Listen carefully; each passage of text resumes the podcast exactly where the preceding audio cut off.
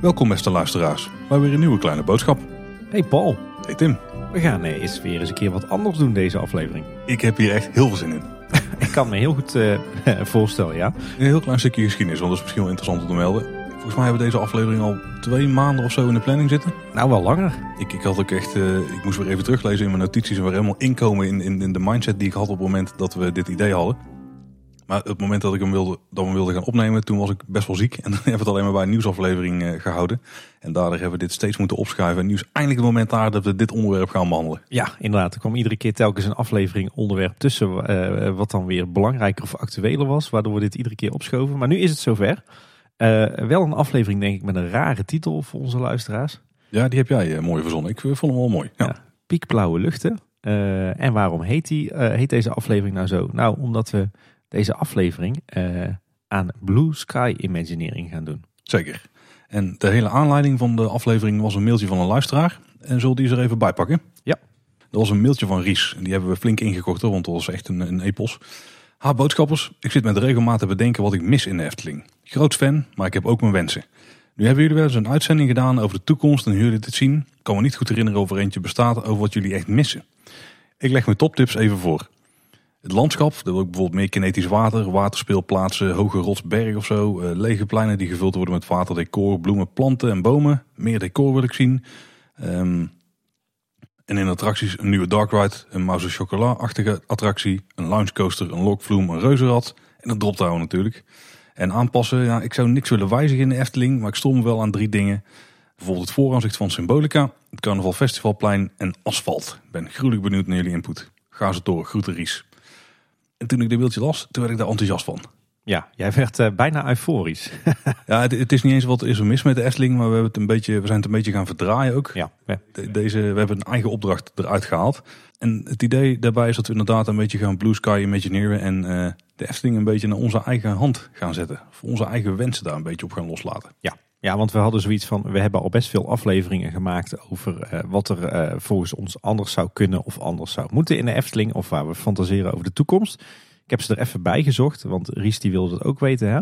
Onze allereerste aflevering bijvoorbeeld, eh, aflevering 1, die ging over Strookrijk en onze plannen daarvoor en onze ideeën. Maar aflevering 18, eh, die ging over dromen over 2030. Waarin we met name eigenlijk de hele wereld van de Efteling eh, be- bekijken en vertellen hoe wij denken dat die eruit zou moeten komen te zien. Dan hebben we nog een aflevering 33 gehad waarin we onze wensen voor de Efteling op een rijtje hebben gezet. In aflevering 58 hebben we het over de toekomst van het Sprookjesbos gehad. Waar we onze ideeën voor het Sprookjesbos eh, uiteen hebben gezet. En er is ook nog een aflevering 78 geweest met Danny. eh, waarin we het erover hebben gehad wat de Efteling kan leren van andere parken. Dus Ries, we hebben het hier al best wel vaak over gehad. En ook best wel veel van onze ideeën al benoemd. Maar wat we nog nooit hadden gedaan is echt eh, gewoon gaan zitten. En onze fantasie de vrije loop laten gaan. En ja, echt blue sky imagineren. Ja. En eh, ja, Paul, jij had het eigenlijk zo gedraaid. En je, je dropte dat bij mij. En eh, ik heb dan de nare neiging dat als, als zo'n idee bij mij gedropt wordt... dat ik het ook niet meer los kan laten voordat het af is. Ja, volgens mij eh, kreeg ik al binnen één of twee dagen het idee dat jij best wel wat notities had gemaakt. ja, ja, ik denk dan altijd, oh, dat doen we nog wel een keertje. Daar ga ik nog wel een keer voor zitten. Maar dan twee minuten later, dan begin ik te, te bedenken en te fantaseren. En dat laat me dan niet los. En dan ben ik dan eh, bijna dag en nacht mee bezig. Tot ik het heb opgeschreven en dan is het ook goed. Maar eh, ja, dus ik denk dat wij allebei wel heel enthousiast waren over dit, eh, dit concept. Maar we hebben het nu al een paar keer genoemd, hè? Blue Sky Imagineering. Wat is dat dan precies? Dat is een term die is afkomstig van Disney. En dan met name Walt Disney Imagineering. De ontwerpclub van Disney wereldwijd. En wat het precies is, eh, daar verschillen de geleerden van mening van. Eh, Het is ook zo dat eh, zowel het begrip armchair imagineering als het begrip blue sky imagineering wordt gebruikt. Ik heb twee definities gevonden die we misschien wel even kunnen oplezen. Want WDW Radio die schrijft... In Walt Disney Imagineering The term blue sky refers to a time in the concept phase of project development when all constraints, physical, practical, budgetary, are ignored and ideas are able to flow. Imagineers are allowed to dream the impossible, follow their heart, and imagine like a child. While some ideas never leave the blue sky phase, others become amazing features of Imagineering lived out in Disney parks around the globe. Ja, dus het is gewoon een, een fase van eh, eigenlijk projectontwerp, of in ieder geval attractieontwerp, of misschien wel heel parkontwerp. Laat zo zeggen, nog plat te slaan. Het is een fase van ontwerp waarin je eigenlijk zonder limieten moet denken. Heb ik dat overigens wel een beetje gedaan. Ja, ik ben er ook wel enigszins schuldig aan gemaakt. Maar het, in principe is het zo dat, eh, dat, dat dat het moment is, echt het begin van een ontwerpfase waarin je achterover leunt, naar de blauwe lucht kijkt en denkt, wat zou er allemaal mogelijk zijn? En alles kan. Eh, WDW Radio is trouwens ook een eh, toffe podcast als je naar Walt Disney World wil gaan met Lou Mongello. Dat is wel echt een aanradertje. Ja. Ik heb ook nog een leuke definitie gevonden van uh, The Imagineering Toolbox. En die schrijven... Uh, the initial stage of any Imagineering project is the blue sky stage, where initial, where initial ideas and concepts are created through a combination of brainstorming and concept design. The goal of the blue sky stage is to create a vision with enough detail to be able to explain, present and sell it to others. Nou, daar moet ons vandaag denk ik wel gaan lukken. Ja. Uh, ja, haalde in het begin nog armchair imagineering aan. Dat is ook eigenlijk puur wat wij gaan noemen, want dat is uh, als niet-experts. Want wij zijn de stuurlui die allemaal staan natuurlijk. Ja. Uh, gewoon uh, de niet-experts die dan uh, een poging gaan doen om er iets van te maken. Al ben je toch wel een beetje meer expert dan ik, Tim. Dus ik, heb je ja, een streepje voor. ik kom van huis uit inderdaad uit de wereld van de, de bouwkunde. dus het is wel een klein beetje mijn vak. Maar ik ben daar ook alweer zo lang uit dat ik mezelf al als leek durf te zien. Oké, nou dan staan we weer een beetje op gelijke voet. Mocht je trouwens denken, joh, gasten van Kleine Boodschap, hebben jullie nou echt totaal geen inspiratie meer voor onderwerpen dat jullie maar een beetje lullig gaan fantaseren over nieuwe attracties voor de Efteling. Nou, dat is niet aan de hand, want we hebben nog een hele waslijst met ideeën voor uh, toekomstige afleveringen. Maar we vonden dit gewoon zo anders en zo leuk uh, dat we dachten, dit fietsen we er gewoon doorheen. Dus maak je geen zorgen, we hebben echt ook nog wel serieuze onderwerpen op de planning staan. Ja, laten we heel eerlijk zijn, toen het idee werd gedropt, toen werden we er beide zo enthousiast van. dat we zoveel zijn gaan uitwerken. Dit moet er gewoon uit, want anders blijft het te lang liggen. Ja, precies.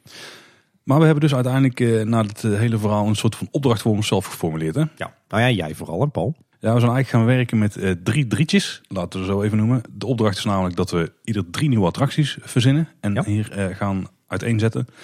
Dat we ook drie aanpassingen doen aan het park. Dat mag een attractie zijn, maar dat mag eventueel ook wat breder. Oh, ik dacht dat we per se drie attracties moesten aanpassen. Daar komt bij mij wel op neer, maar ja. dat hoeft niet per se. Oh, nou, had dat eerder gezegd. En dat uh, we ook nog uh, dan drie losse elementen pakken, namelijk één nieuw sprookje, één nieuw restaurant en één nieuwe show. Ja, zo heb ik hem ook opgepakt. En ik moet wel zeggen dat bij mij de focus met name heeft gelegen op die drie nieuwe attracties. En dat ik uh, vrij snel door het sprookje, het restaurant en de show heen kan. Hoor. Ik ook. Ja, kijk, dat is mooi. En ja, belangrijk met Blue Sky Imagineering is dat er eigenlijk geen beperkingen zijn, toch? Ja, normaal gesproken wel ja, maar um, ik, ik, heb, maar dan ga ik denken aan mijn inleiding van mijn hele relaas beginnen als we daarmee start. Nou, dan gaan we het daar nu even niet over hebben. Uh, en, en nogmaals, we laten het gewoon nogmaals bedrukken. De beste stuurlui staan wal. Ja, dus wij doen nu maar een dotje, we verzinnen maar wat. En we snappen ook wel dat het, het werkelijk ontwerpen van een attractie, dat daar veel meer bij komt kijken dan wat wij nu doen. Hè? Ja, zeker. Nou ja, laten we dan beginnen, Paul. Hoe, hoe gaan we het opdelen? Uh, de, de, doen we het om en om? Uh, de, doen we het per onderdeel? Hoe, hoe had jij het voor je gezien? Jij bent de baas uh, in deze aflevering. Ik vind het een moeilijke, want um, ik ben een beetje doorgeslagen. Vertel. Zal ik dan gewoon mijn introductietje doen en dan kijken we wel even wat strand. Dat is goed. Ja? ja. Want um, ik denk dat als veel luisteraars heb je altijd veel ideeën van attracties. Weet je wel, die, die dan in je opkomen. En dat je denkt van, uh, god, dat is wel tof om daar uit te werken. Of hoe mooi zou het zijn als zoiets ooit in de Efteling komt. Ja, dat, dat krijgen we ook heel vaak terug van onze luisteraars. Hè? Dat soort uh, reacties. Ja, zeker. Ik denk dat daar uh, in, wel in iedere pretpark een beetje zit. Dat dan misschien ook wel de inspiraties van... De, de nieuwe is toch altijd heel interessant hè, van wat er altijd aankomt. Ja. daar kunnen wij ook namelijk afleveringen vol over kletsen. Um, en ik vind het ook heel interessant hoe dingen uh, bedacht worden. Hoe creatieve processen een beetje lopen en, en dat soort zaken. En um, die oefening die uh, doe ik dus ook wel best wel graag. Ik uh, betrap me erop dat ik best wel vaak een beetje schets aan het maken ben. Of een plattegrondje erbij pak, eroverheen. Ga kijken, de oppervlaktes ga vergelijken met andere attracties. Van wat kan er allemaal in het park, zeg maar, binnen de restricties die er liggen. Dat is, dat is eigenlijk een beetje de oorsprong van onze podcast. Hè? Want aflevering 1 over Strookrijk is dat eigenlijk. Dat is inderdaad exact een beetje de oorsprong van de podcast.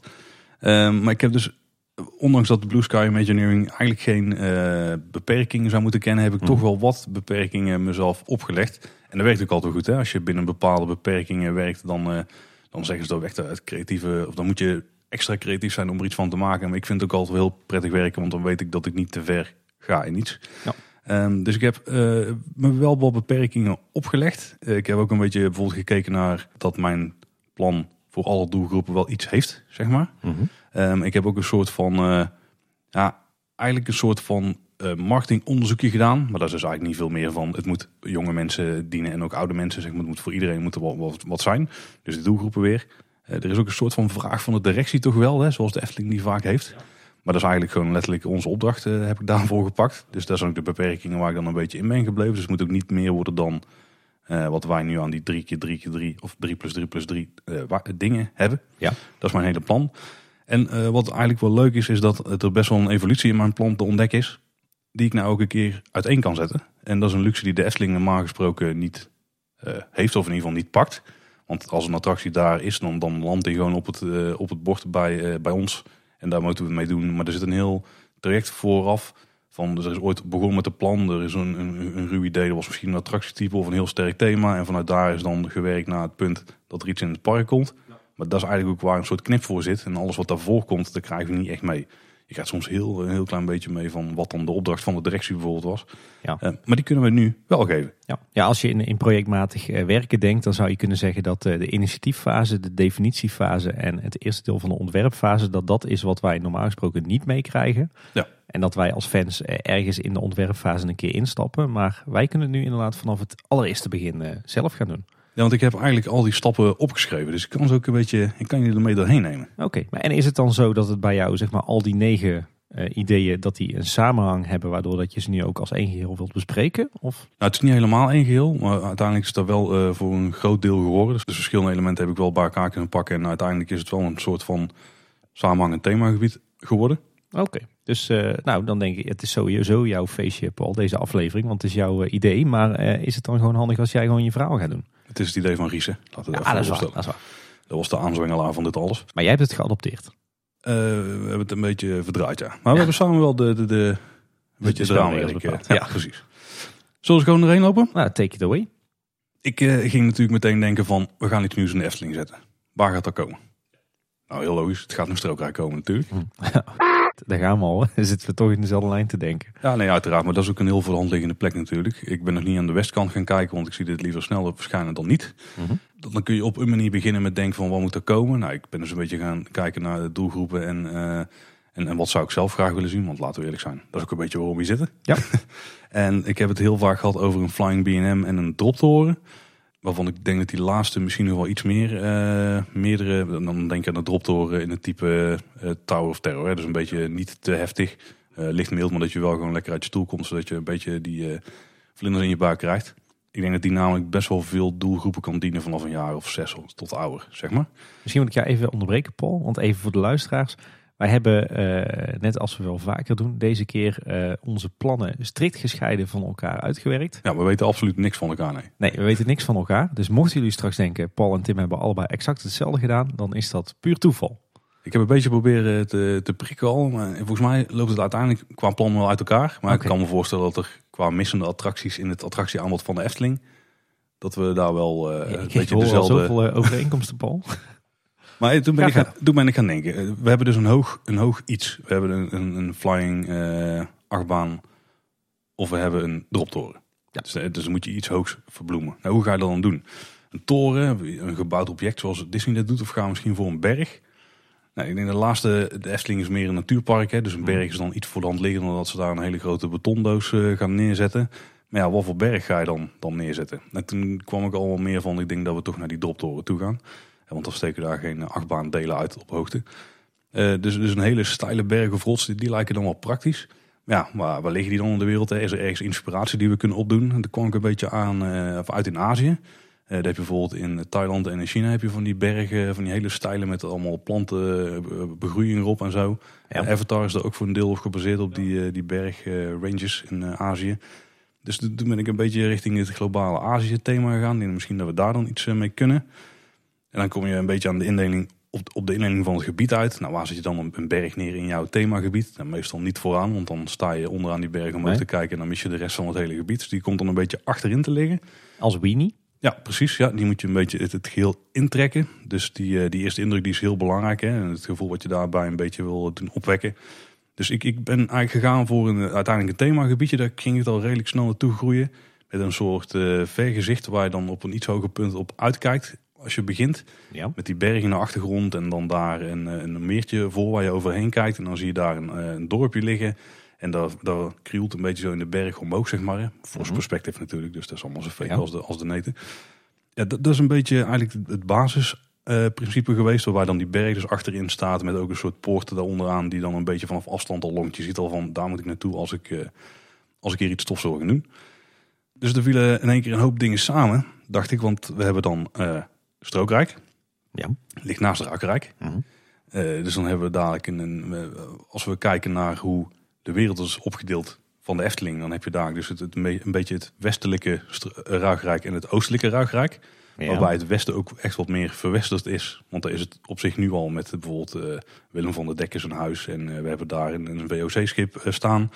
en we hebben een station, of een, een, een station, ja, dat had er misschien, ligt daar thema technisch iets meer in het oosten. Maar daar kan ik nog wel verbloemen dat daar meer in het westen zou moeten liggen, zeg maar. En een, een spoorlijn vormt met het oosten. en dan hebben we echt het oosten. Wat dan ook echt het oosten is, het verre oosten, zeg maar. Dus Ja, ja. Thematisch klopt er wel. Ja, en dan leggen we dus nog een plas water tussen, zodat het ook nog enigszins thematisch gescheiden is. Ik denk dat dan is dat nog enigszins eh, wel te verantwoorden allemaal dat we dat doen. Dus de soort van oceaan ligt daar dan tussen. Die is dan maar op enkele tientallen meters breed, maar het gaat om het idee. Ja. En toen ben ik eigenlijk eh, eens wat verder Azië ingedoken en gaan kijken van zijn er wat thema's die passen. Misschien wat eh, mythes of eh, vloeken of dat soort dingen. Hè, zoals de Efteling ze altijd heel graag aanhaalt. En die heb ik wel wat kunnen vinden. En ik ben eigenlijk uiteindelijk een beetje geland op Thailand als inspiratiebron. Want daar kwam eigenlijk best wel veel goed samen. Dit is denk ik ook in de pretparkwereld een iets minder belicht land. Wel volgens Ja. mij meer in de dierentuin wereld daar doen ze wel iets meer mee. Volgens mij in Paradise hebben ze een Thaise stuk. Ja, ja nee, niet echt een Thai stuk, maar daar schurkt het wel tegenaan. En ik denk Animal Kingdom heeft, eh, heb je toch ook een beetje, eh, ja dat is meer Tibetaans. Ja, dat is hè? Tibet, ja. Dus ik denk daar gaan we een beetje over die hoek. Eh, daar hebben ze in ieder geval ook echt van die perfecte uit het water opstijgende rotsen en zo. Weet je wel, waar, waar die, die bomen of waar heel veel groen op zit. Ze hebben echt extreem lekker eten. Dus als je wil weten waar mijn restaurantidee heen gaat, nou, dan Ik snap hem al. kun je het wel een beetje raden. Kan ik al boeken? En, en ze blijken ook, ja, dat, dat kan zeker. Bij mij. eh, wel vooraf betalen. En. Geen duidelijke tijdlijn wanneer je ook echt terecht kan. Eh, en eh, ze hebben ook verrassend interessante mythen en zagen. Waar ik een beetje mijn... Helemaal nieuw voor mij. ja, maar ja, voor mij ook. Ik ben er helemaal in getoken. Dat was wel echt heel tof. Ik ben net, was ik een beetje aan het uitleggen van hoe ziet het gebiedje er dan uit. Hè? Dus die berg in de achtergrond, wat water voor het dorpje erbij. En dat, dat leent zich natuurlijk ook heel erg voor wat extra attracties. Dus die hebben daar ook nog in weten te fietsen. En misschien zelfs wel een theater. Oeh, ik ben heel benieuwd. Maar ja, dus, dat, geeft wel een beetje aan hoe eh, lastig het is om dit misschien om en om te doen. Eh, hoewel het denk ik wel kan. Nou, weet je wat? Ik denk dat het beter is als jij gewoon je verhaal doet en ik daarna kom. Ik begin wel gewoon te kletsen, Tim, en we kijken wel waar we eindigen. Dat eh, werkt meestal bij ons wel. Oké. Ik, ik zal gewoon even mijn, mijn plan van de aanloop uitleggen. Dus we beginnen in eh Ruigrijk, huidige Ruigrijk. En dan komt er links van station de Oost, waar nu dus die, die gekke kale kant zit van het gebouw, met een heel breed stuk waar echt perfect een soort brug over het spoor gemaakt zou kunnen worden naar de andere Ja. kant. Eh, die komt daar dan dus ook. Dus er komt een brug over het spoor heen en eh, die zet je dus op een paar meter hoogte eigenlijk eh, aan het begin van het land. En dan zie je dus een paardje naar beneden wegkruilen, maar vooral zie je dan dus een plas water waar je overheen kijkt. Daar gaan wel bootjes overheen, Tim. Ja, ja. Eh, en daarachter zie je een, eh, een Aziatisch eh, dorpje met wat winkeltjes en, daar zitten ook wat kleine afvalpuntjes. Ehm, links van je ligt dan een paviljoen waar een restaurant in zit, die voor een deel in het water steekt. En dan lopen er een paar van die bruggen met van die, van die hier- hele hoekige bruggen, weet je wel. Die lopen zo over het water heen. Dus dan kun je nog tussen wat opbubbelend water en misschien af en toe een, een, vlammetje of een gasbol die uit het water lijkt op te stijgen. Ik, ik heb me Mm. verdiept in de zagen daar. Ja. Loop je daar naartoe. En in het dorpje heb je een, een speeltuin zitten. Om de kinderen bezig te houden die niet in de spectaculaire attractie durven. Slim, ja. Ehm, maar waar je echt in het dorpje naartoe wordt getrokken, daar is eh, die grote berg daar aan het einde. Daar loopt ook een beetje het dorpje in omhoog. Nou, dan ga je dus ehm, door eh, de poort heen naar binnen. En eh, dan kom je dus in, ja, aan, eigenlijk aan de voet van de berg uit.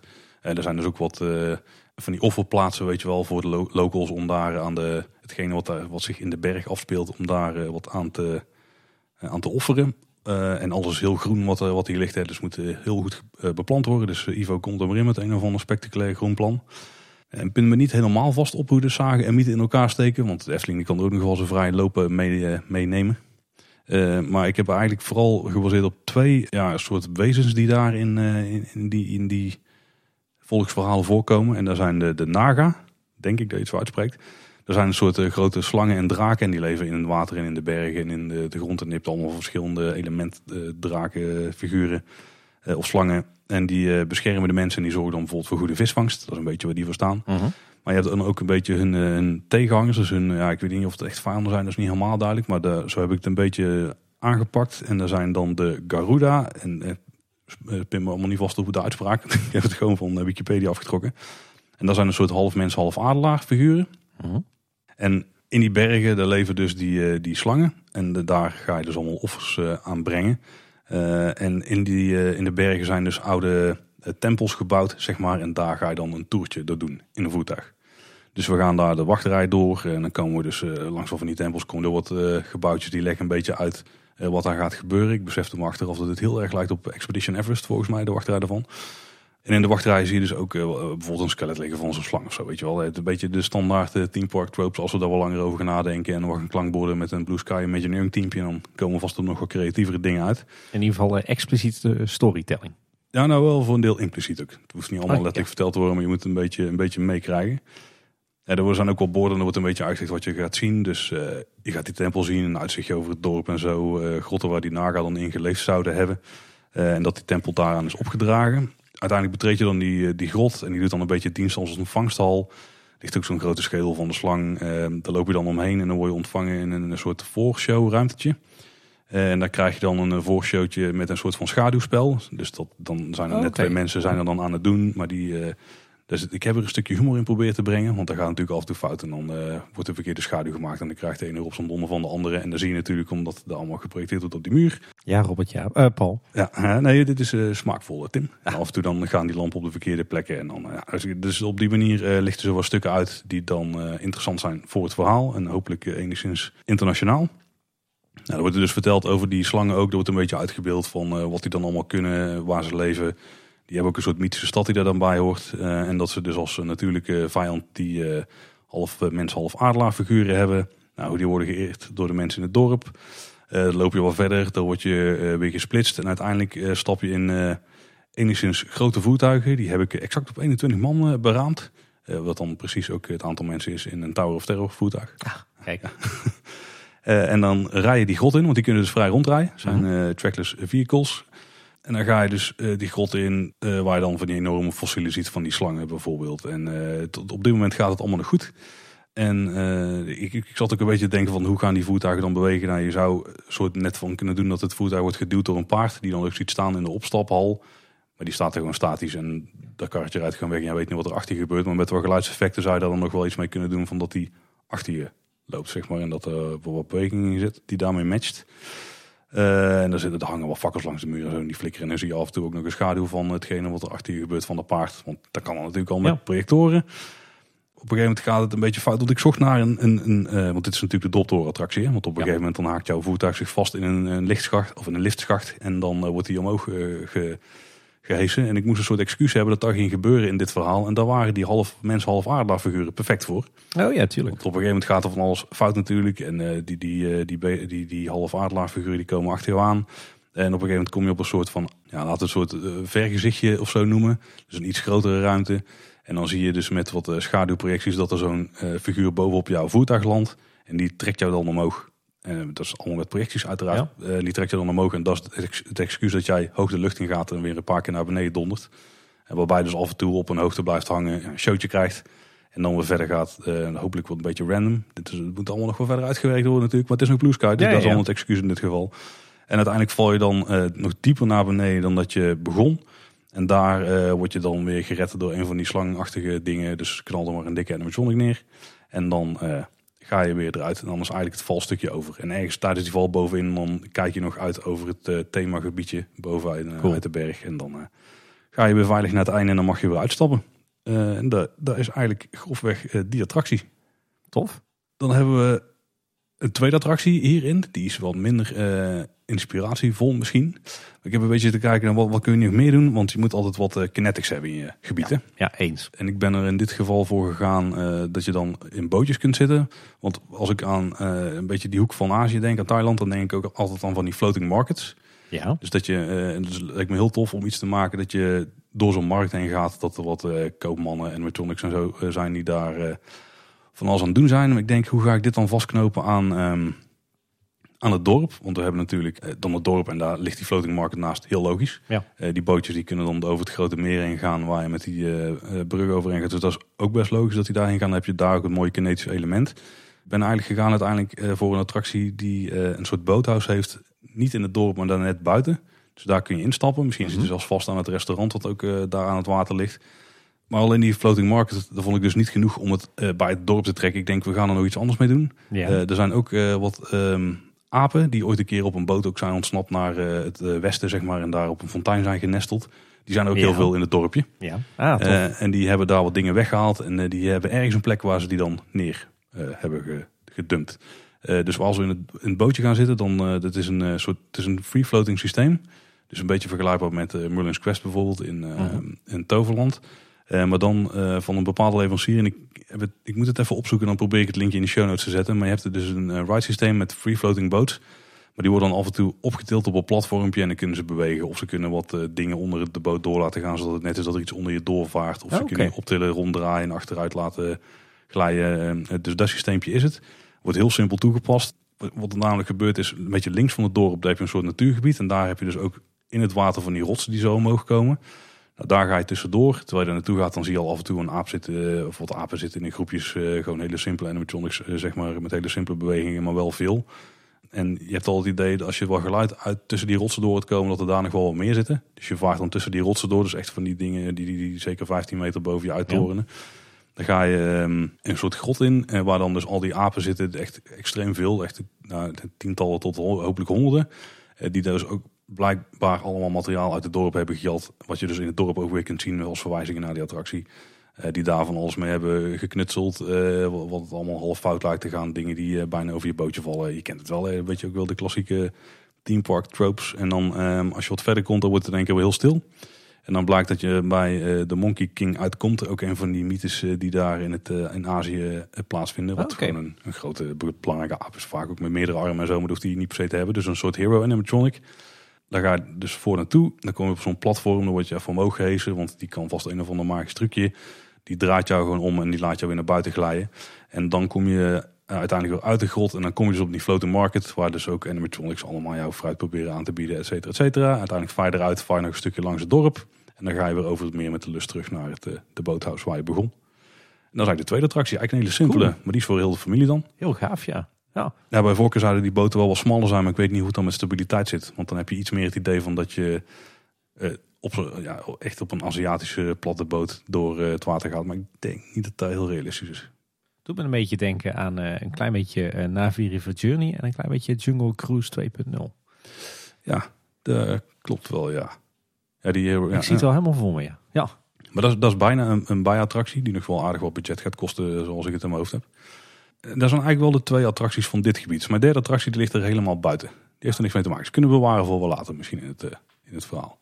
Voor de structuur is het misschien een beetje ingewikkeld. Want mijn restaurant, zoals je inmiddels weet, en ook mijn theatervoorstelling, die horen hier wel bij nog. Maar, maar, de, maar de rest niet. ja maar weet je wat? Dan doe die maar, eh, neem die maar meteen mee. Want ik zit nu zo in, dat, in die flow van jouw eh, Aziatische of Thaise themagebied. Dan eh, vind ik dat we die dan ook meteen mee kunnen pakken, toch? Oké, oké.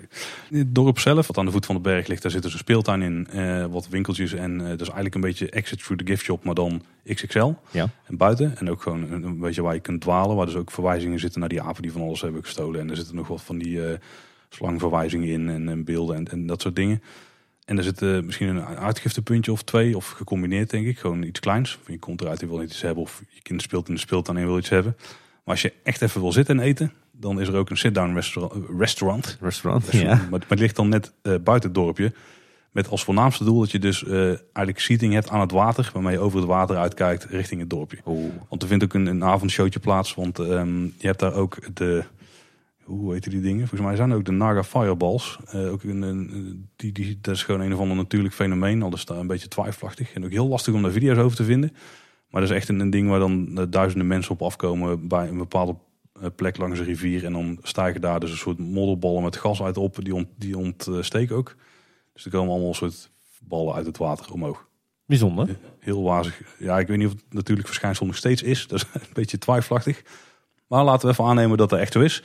Zoiets gaan we dus hier ook doen. Dus in de avonduren als het wat donkerder wordt, dan eh, komen daar wat van die ballen met vlammen uit het water omhoog. Op plekken waar de boten niet varen natuurlijk. Hè? Wel veilig houden. Dus uh, daar uitzicht heb je dan ook nog. Uh, dus het restaurant ligt een beetje daarvan weg. En ik ben echt enorm fan van Thais eten. Dus ik vind dat daar absoluut in de Efteling moet komen. Anders dan uit de magnetron.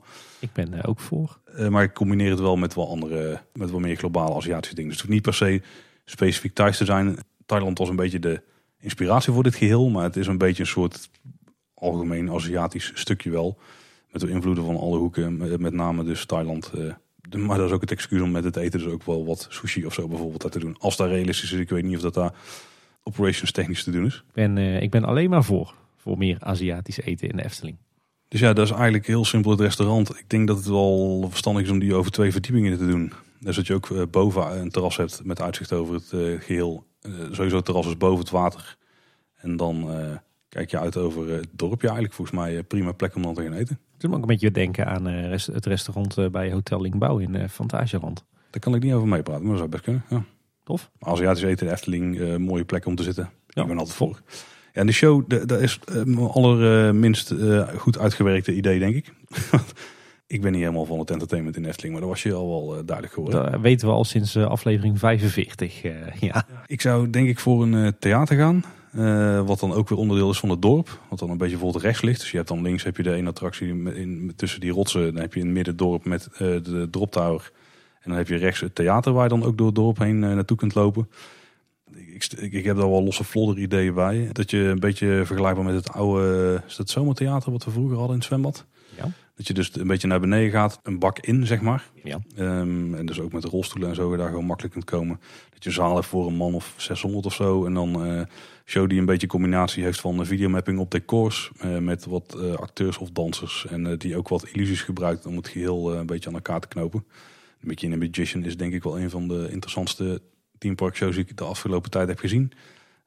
Dus daar is wel licht inspiratiebron daar. Ik weet alleen niet hoe je een show doet met dansers, want daar gebeurt wel veel in Aziatische shows, uh, zonder dat er heel veel mensen meteen bij betrokken moeten worden. En dan is het misschien niet zo realistisch om dat maar voor 600 man te doen. Maar ik denk eigenlijk dat die combinatie van projection mapping, wel, wel wat acteurs en dan ook nog iets van een animatronic die ergens uit het plafond komt zakken of uit het podium komt. Eh, hopelijk niet te veel uh, draconicon uh, perikelen die stil blijft staan op een gegeven moment. Ik denk dat dat best wel tof kan werken in een oostersfeer, met een oostersfeertje erbij.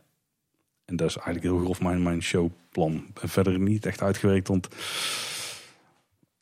ik zou er niet zo heel vaak te vinden zijn, ben ik bang. Maar wel een mooie totaalontwerp voor één groot, uh, alles uh, omvattend en samenhangend uh, themagebied. Ja, wat allemaal dus begonnen uit het idee om die droptoren weg te werken in een berg. Hoe ideeën toch kunnen ontstaan, hè? Zo gaat dat. Tof, joh. En dan de rest kunnen bewaren voor dadelijk, denk ik wel. Dus ja. ik ben heel benieuwd naar jouw plannen. Ik, ik heb zo'n vermoeden dat er ook iets in zit met een droptoren. Ja, heel goed. Heel goed geraden. En nou moet ik wel bekennen, ik heb niet zo'n schitterend uh, totaalontwerp voor een, uh, een, een geheel samenhangend themagebied als jij hebt. Bij mij zijn het allemaal wat meer losse ideetjes en projectjes. maar ik heb, ja, ik heb ook een kleine inleiding, helaas, zou ik bijna willen zeggen. want ik begon hier ook aan. Jij legde deze opdracht bij me neer en dat greep me ook meteen vast. Maar ik kwam er wel achter al vrij snel dat Blue Sky Imagineering eigenlijk niet echt iets voor mij is. Uh, want ja, uh, ik heb zelf dan een, een, achtergrond in de bouwkunde en de architectuur. Uh, ik zit tegenwoordig echt in het projectmanagement, met name voor de, de, openbare ruimte, dus alles wat buiten gebeurt. En ja, ik merkte dat ik, wat ik ook verzin, dat ik toch meteen denk in plattegronden, in doorsneden. Ik, ik zie de tekeningen al meteen voor me. Ik ga meteen denken in materiaalgebruik, in Waar zitten de vluchtroutes? Uh, waar komt de stroom binnen? Uh, de vluchtroutes ook. Waar, waar, waar, waar, zitten de personeelsruimtes? Dus ik vond het heel erg lastig om zonder beperkingen te denken. Het wordt dan toch meteen ineens heel praktisch. En hoe gaan we dat dan bouwen? En wat gaat het dan kosten? En, en, dus dat was wel even een dingetje. Maar ik denk, ik ga het toch gewoon doen. Ik heb er eh, bewust even niet voor gekozen om echt voor de makkelijke weg te gaan. Hè. In eerste instantie dacht ik van nou een eh, Dark Ride met Anton Pieck thema, dat willen we allemaal. Maar ik denk ja, dat ligt eh, te veel voor de hand. Dus wat heb ik gedaan? Ik heb eh, onze allereerste aflevering over Strookrijk weer eens teruggeluisterd. Oh, was de rol houden? Nou ja, dat was eigenlijk best wel grappig. eh, want dat heb ik zelf in het verleden wel eens vaker bij andere podcasts ook gedaan. Maar je merkt op een aantal punten dat het, dat het wel even wennen is. Eh, ik bedoel, de, de, onze geluidskwaliteit is wel eh, vooruit gegaan. De chemie tussen ons, onze, de manier waarop we praten. Maar gek genoeg is, wijkt die eerste aflevering eigenlijk helemaal niet erg veel af van wat we die 150 afleveringen daarna hebben gedaan. Dus het voelde eigenlijk meteen wel vertrouwd. Oh, ik denk wel dat de rest niet hoeven maken. Eh, eh, nou, ik weet niet of dat de conclusie is, maar het viel mij op dat zelfs de eerste aflevering eigenlijk nog steeds best wel een, eh, een typische en volwaardige kleine boodschapaflevering is. Het leuke is dat wij daar zelf ook fantaseren over wat er in Strookrijk zou moeten komen te staan. En ik luisterde naar mezelf terug en ik had het er daarover. er moet een droptoren komen, er moet een B&M flying coaster komen en een soort van lokvloem attractie. Want dat missen we nog in de Efteling. Dus ik denk, laat ik dat, die bal nou eens oppakken en eh, mezelf dan toch een soort van beperking eh, opleggen. Eh, dat zijn de drie attractietypes die ik wil gaan uitwerken in deze aflevering. Dan hebben we nog meer overlap. Dus ik ben Oh. heel benieuwd. Oh, spannend. En ik heb ook gedacht van, wat ga ik dan thematisch doen? Eh, en ik denk, eh, laat ik nou eens niet gaan voor mijn, eh, mijn idee voor een second gate. over de historie van Nederland en over allerlei oorlogen en rampen. Ik denk, daar is al genoeg over gezegd in de scene. Maar ik denk, laat ik voor thema's kiezen die eigenlijk aansluiten bij wat de Efteling nu al doet. En wat mij betreft ook een beetje het unique selling point van de Efteling begint te worden. En wat ze ook heel goed kunnen. Namelijk voor een beetje historiserende thema's. Dus historisch, maar wel met een, een vleug fantasie. Met een regionale oorsprong. Dus denk dan aan eh, Villa Volta, Baron 1898, eh, De Vliegende Hollander, eh, dat soort attracties. Mhm. En ik heb ook gedacht van nou, laat ik net als Efteling doen. Eerst kies ik het attractietype en daarna giet ik, zoek ik er het thema bij. Oh, dat is leuk, want dat heb ik ook nog een keer gedaan. Dus dat is een beetje, beetje wat ik heb gedaan. Dat was voor mij de opgave. Ik zit handen wrijvend te wachten, Tim. Nou, laat ik dan maar meteen aftrappen met, eh, met eh, de eerste attractie die ik bedacht heb. En dat is natuurlijk een droptoren. Mhm. Die moest erin komen. Ik denk, ik heb er al zo vaak over gezeurd. Nou moet ik er zelf dan ook maar eentje ontwerpen. En eh, de naam van de attractie gaat zijn Westloon. Oké, ja. En wat is Westloon? Voor de mensen die hier niet uit de, de buurt komen. Westloon is eigenlijk de voorloper van het dorpje Loon op Zand. Maar dat lag ten westen van waar Loon op Zand nu ligt. Eh, dat was een gehucht of een dorpje. En dat is eh, op een gegeven moment eh, totaal van de kaart verdwenen. En waarschijnlijk is dat ondergestoven door stuifzand. Maar er is eigenlijk heel weinig te vinden over dat gehucht Westloon. Je hebt nu hier wel de Westloonse wissel, hè, het ecoduct over de N261. En dat is ook ongeveer de plek waar dat gehucht ergens moet hebben gelegen. Ehm, en in dat gehucht stond een kerk. De kerk eh, eh, van Sint Willibrord uit 1269. En eh, ik dacht, goh, ik wil een droptoren. Oh, daar, is, daar was er ook echt. Ik denk ja, ja, nee, die, die, was er ook echt. Ik denk, ik, ik wil een droptoren in de Efteling met een, een historiserend thema met regionale oorsprong. Ik denk, dit is hem. Kerk, ja. ja. De kerk Sint Willibrord. En hoe ziet er dat dan uit? En wat is dan het verhaal? Nou, je komt, ook, ook mijn attracties komen in Strookrijk natuurlijk. Eh, en je komt dadelijk eh, uit op een gebied eh, wat echt een, een, zeg maar een duingebied is zoals de Loonse en Drunse duinen. Dus we zien heel veel stuifzand met hoge stuifduinen en dennenbomen. En wat blijkt? De Efteling die wil daar een attractie gaan bouwen in dat gebied. En terwijl dat ze die stuifduinen aan het afgraven zijn voor een nieuwe attractie, een nieuwe achtbaan zeg maar, komt daar ineens onder het stuifzand een kerk tevoorschijn. Gaat Die hadden, niet, die hadden we niet aanzien komen. Ehm, en ehm, wij lopen daar dus als bezoekers naartoe. Eh, die kerk die ligt nog half verborgen onder het stuifzand. En we kijken eigenlijk op de achterzijde van, het kerk, van de kerk. Dus zeg maar het, het schip van de kerk. En verderop ligt eh, de toren. Je snapt het, de droptoren, de kerktoren. Oh, oké. Ik dacht even dat hij was omgevallen, maar dat is niet het geval. Nee. Staat wel recht Nee, overeind. het is gewoon een kerkgebouw wat nog overeind staat. Wat is ondergestoven in stuifzand. Het is een, eh, een, een oude kerk uit 1269 dus. Hij is eh, vroeg gotisch en vrij sober. Je kan dan bijvoorbeeld denken aan een wat stoerdere, robuustere kerkjes. Eh, Bijvoorbeeld in Oosterhout staat er zo eentje. Eh, dus dus zo'n kerkgebouw is het. En het is natuurlijk heel erg vervallen. Hè, want het komt na al die honderden jaren uit stuifzand omhoog. Het zit ook nog helemaal onder het zand.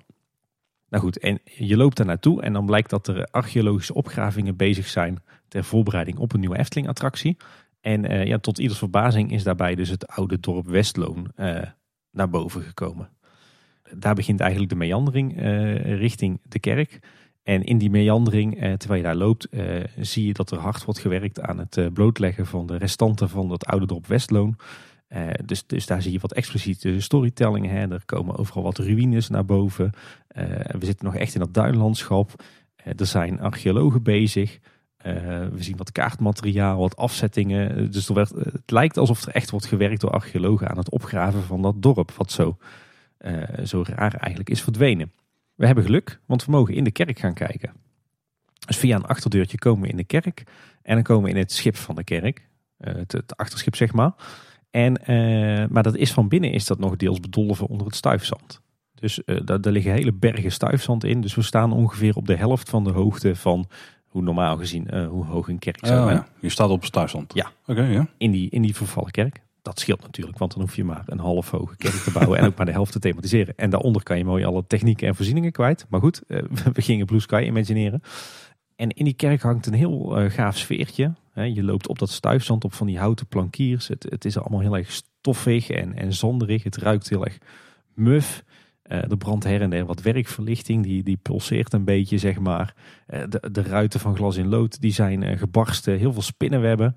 Dus er hangt een klein beetje spooky sfeertje. Ja, klinkt goed. Klinkt goed, ja. ja. Her en der zijn er nog wat archeologen en historici bezig met onderzoek. Dat zijn natuurlijk animatronics. Hey. En nou, daar, daar wachten we. Um, maar terwijl je staat te wachten, voel je af en toe al wat wind. De, de verlichting knippert, knippert een beetje vaag en... en je hoort wat, ja, als je heel goed luistert, hoor je wat kreten, wat onheilspellende kreten. Iets van, uh, laat ons met rust, iets in die geest. Maar goed, uh, we trekken ons er niks van aan. Dat is natuurlijk allemaal maar flauwekul. In die geest. Uh, inderdaad. Um, en het leuke is, wij zijn op bezoek bij die archeologische opgraving. En we hebben het voorrecht om naar de toren van de kerk te mogen. daar hebben ze inmiddels het zand helemaal verwijderd. dus daar kijken we echt in een diepe put. En in die toren eh, staan stijgers opgesteld met een aantal bouwliften. Want ja, die kerk die moet natuurlijk onderzocht worden. Dus daar hebben we een stijger gebouwd. Want dan kan het helemaal worden vrijgemaakt en worden onderzocht. En uh, nou, wij mogen met die bouwliften mee om die kerktoren te gaan bekijken van binnen. Dus we nemen plaats met z'n allen. Uh, beugels gaan dicht. En uh, dan begint natuurlijk de show. En in eerste instantie is er, is er niks aan de hand. We gaan gewoon met het liftje omhoog. Want dan gaan we daar zien wat ze allemaal voor moois hebben ontdekt in die kerktoren. Maar dan steekt er een onheilspellende wind op. De verlichting die begint hevig te knipperen. En dan merk je dat op een gegeven moment dat liftje, want je zit in zo'n bouwlift, die slaat vast. Je hoort wat ijzingwekkende geluiden en wat kreten. En dan schieten we naar boven. Uh, we vallen naar beneden. En er gebeurt van alles. We horen kreten uh, uh, van misschien wel de oude bewoners van het gehucht. Dat, dat op onverklaarbare wijze is verdwenen. Uiteindelijk komen we dan gelukkig toch weer tot stilstand. Maar dan wel helemaal in de, de, de, op de bodem van de kerktoren in een diepe put. En daar stappen we weer uit. En dan horen we nog net een paar flarden van laat ons met rust. En dat is de attractie Westloon. Ik vind hem uh, lekker samenhangend. Goed sfeertje. Ja, goed werk geleverd in. Ja, ik vind hem wel tof, ja. Ja, dus dat was mijn eerste attractie uh, die ik bedacht had. Uh, zal ik doorgaan naar... Uh, ja, zeker. Ben ja, heel benieuwd. Nummer, ja. twee. Uh, nummer twee is de B&M Flying Coaster die ik mezelf had opgelegd. de naam die ik daarvoor heb gedacht... Ik, nou, ik hing nog op twee gedachten. Het, hij zou twee namen kunnen hebben. Of de naam Heksenjacht. Mm -hmm. Of de naam Inquisitie. ja. En de, de, zeg maar het, het thema van deze Flying Coaster is dus de jacht op de heksen. Of de Inquisitie, de vervolging van heksen.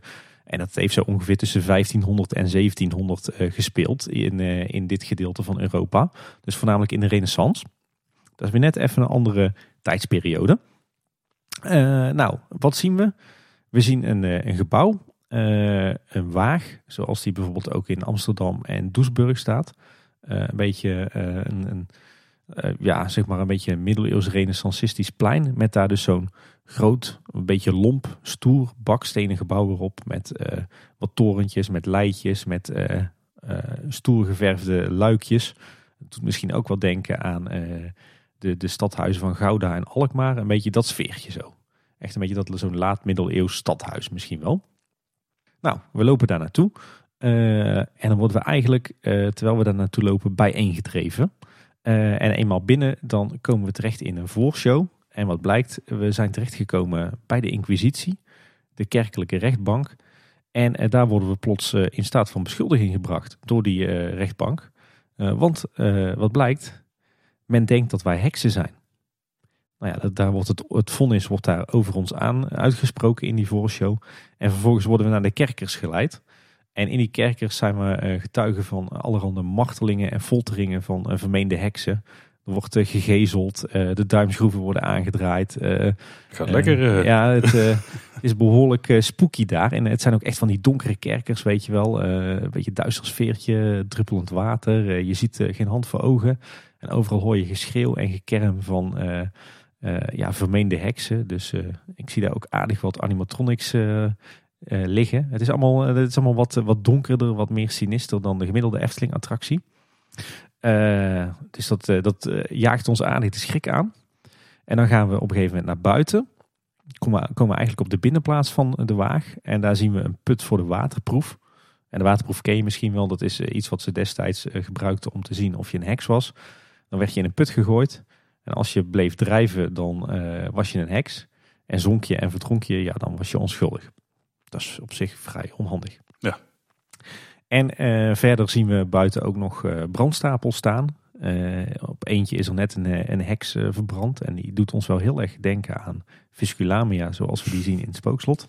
En er staan ook wat galgen klaar. En dat is misschien een leuke verwijzing naar het galgeneind. Wat ook vlakbij de Efteling ligt, in het dorpje De Moer. Waar in, het, in het verre verleden galgen waren opgesteld om heksen en misdadigers uit Tilburg aan op te hangen. Dus dat zien we hier op de binnenplaats. Ehm, ja, en wij zijn dus aan de beurt. Wij moeten uh, de waterproef ondergaan. Uh, en we worden in de put gegooid. Maar dan uh, komen de heksen in opstand. de heksen om ons heen. De wachters die, die daar ons bewaken, die worden neergeslagen. En wij krijgen de kans om te ontsnappen met een heksenbezem.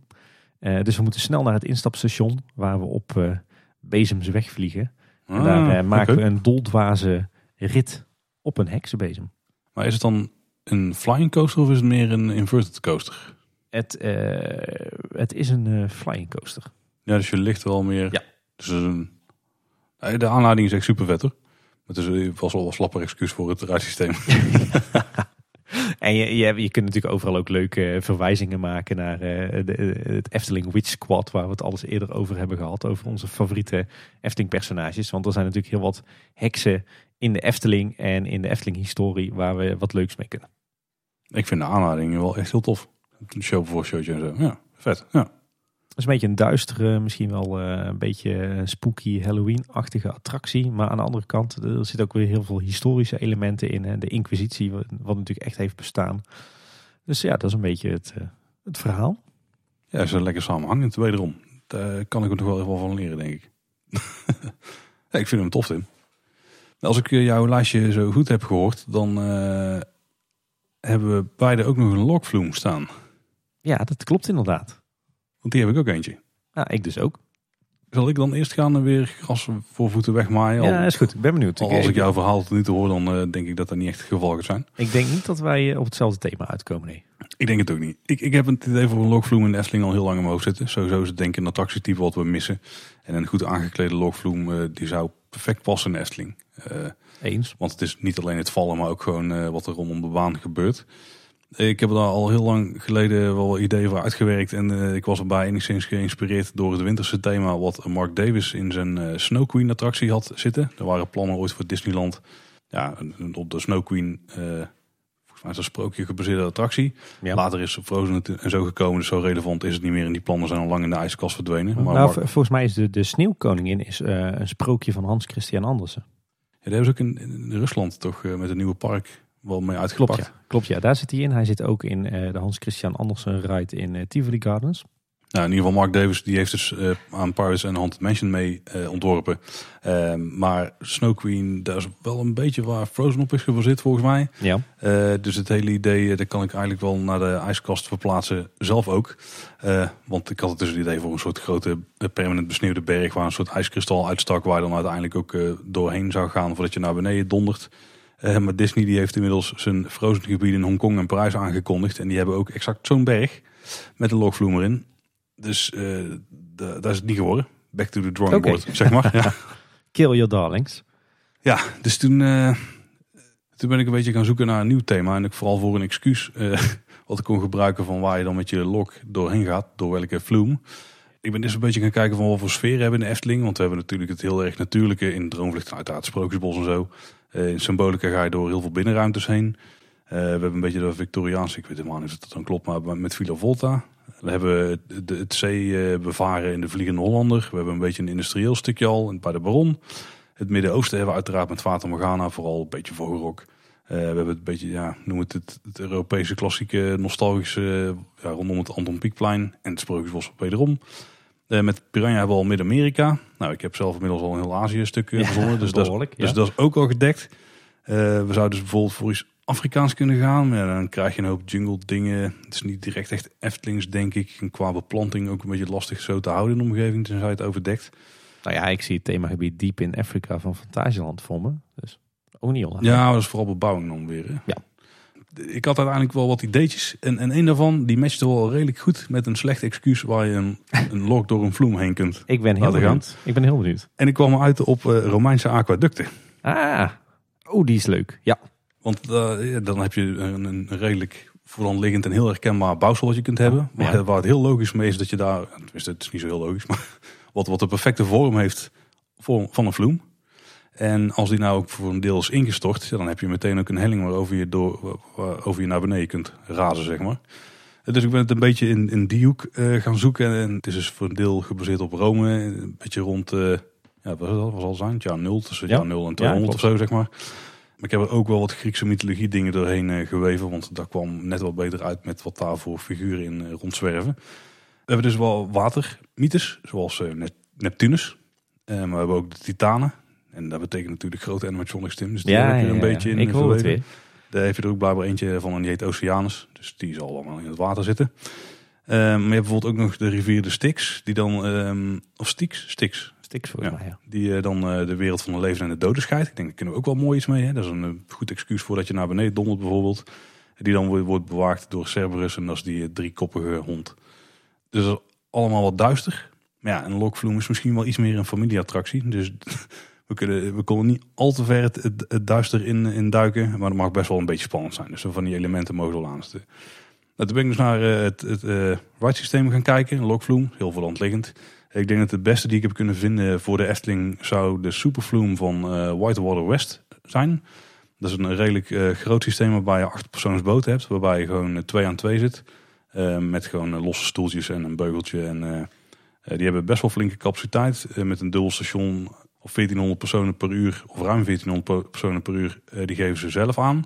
En met een dubbelstation kan er eventueel nog veel meer zijn. Je hebt nog net geen offerte opgevraagd bij ze. Nou, ik heb wel ooit specificaties opgevraagd van hoe groot de draairadie zo waren. Dus die heb ik wel ergens liggen nog, ja. Uh, maar die kunnen ook een aantal leuke dingen doen. Zoals uh, uiteraard meerdere drops, uh, draaitafels erin. Ook dat je achteruit kunt gaan. maar dat je dan, dus dat je achteruit valt, een helling af en dan meteen weer een helling opgaat. En dat je dan in een soort eivork terechtkomt. Waarbij je door de waterdruk gewoon weer wordt, doorge, wordt doorgeduwd en dan weer naar voren wegdrijft. Het is een beetje lastig uit te leggen, maar check een paar van hun, hun onwijs en dan krijg je het idee wel. Dus daar is ook wel mooi te doen. En het idee is een beetje dat je dus uh, aankomt lopen. De, je hebt een beetje een backdrop van bergen en wat bouwsels. En daar steken dan die um, aquaducten uit. Nou, we hebben een soort wel excuses nodig van wat gaan die aquaducten voeden. En die voeden een soort uh, Romeins forum met uh, daarin fonteinen. Dus daar komen die aquaducten voor een deel aan uit. En die steken een beetje door elkaar heen. Weet je wel, er liggen wel afgebrokkelde varianten van. Er stroomt ook wel water gewoon aan één kant uit, want daar houdt hij gewoon op. Dus je moet ook de impressie op een gegeven moment wekken dat je daar met je lokje overheen gaat.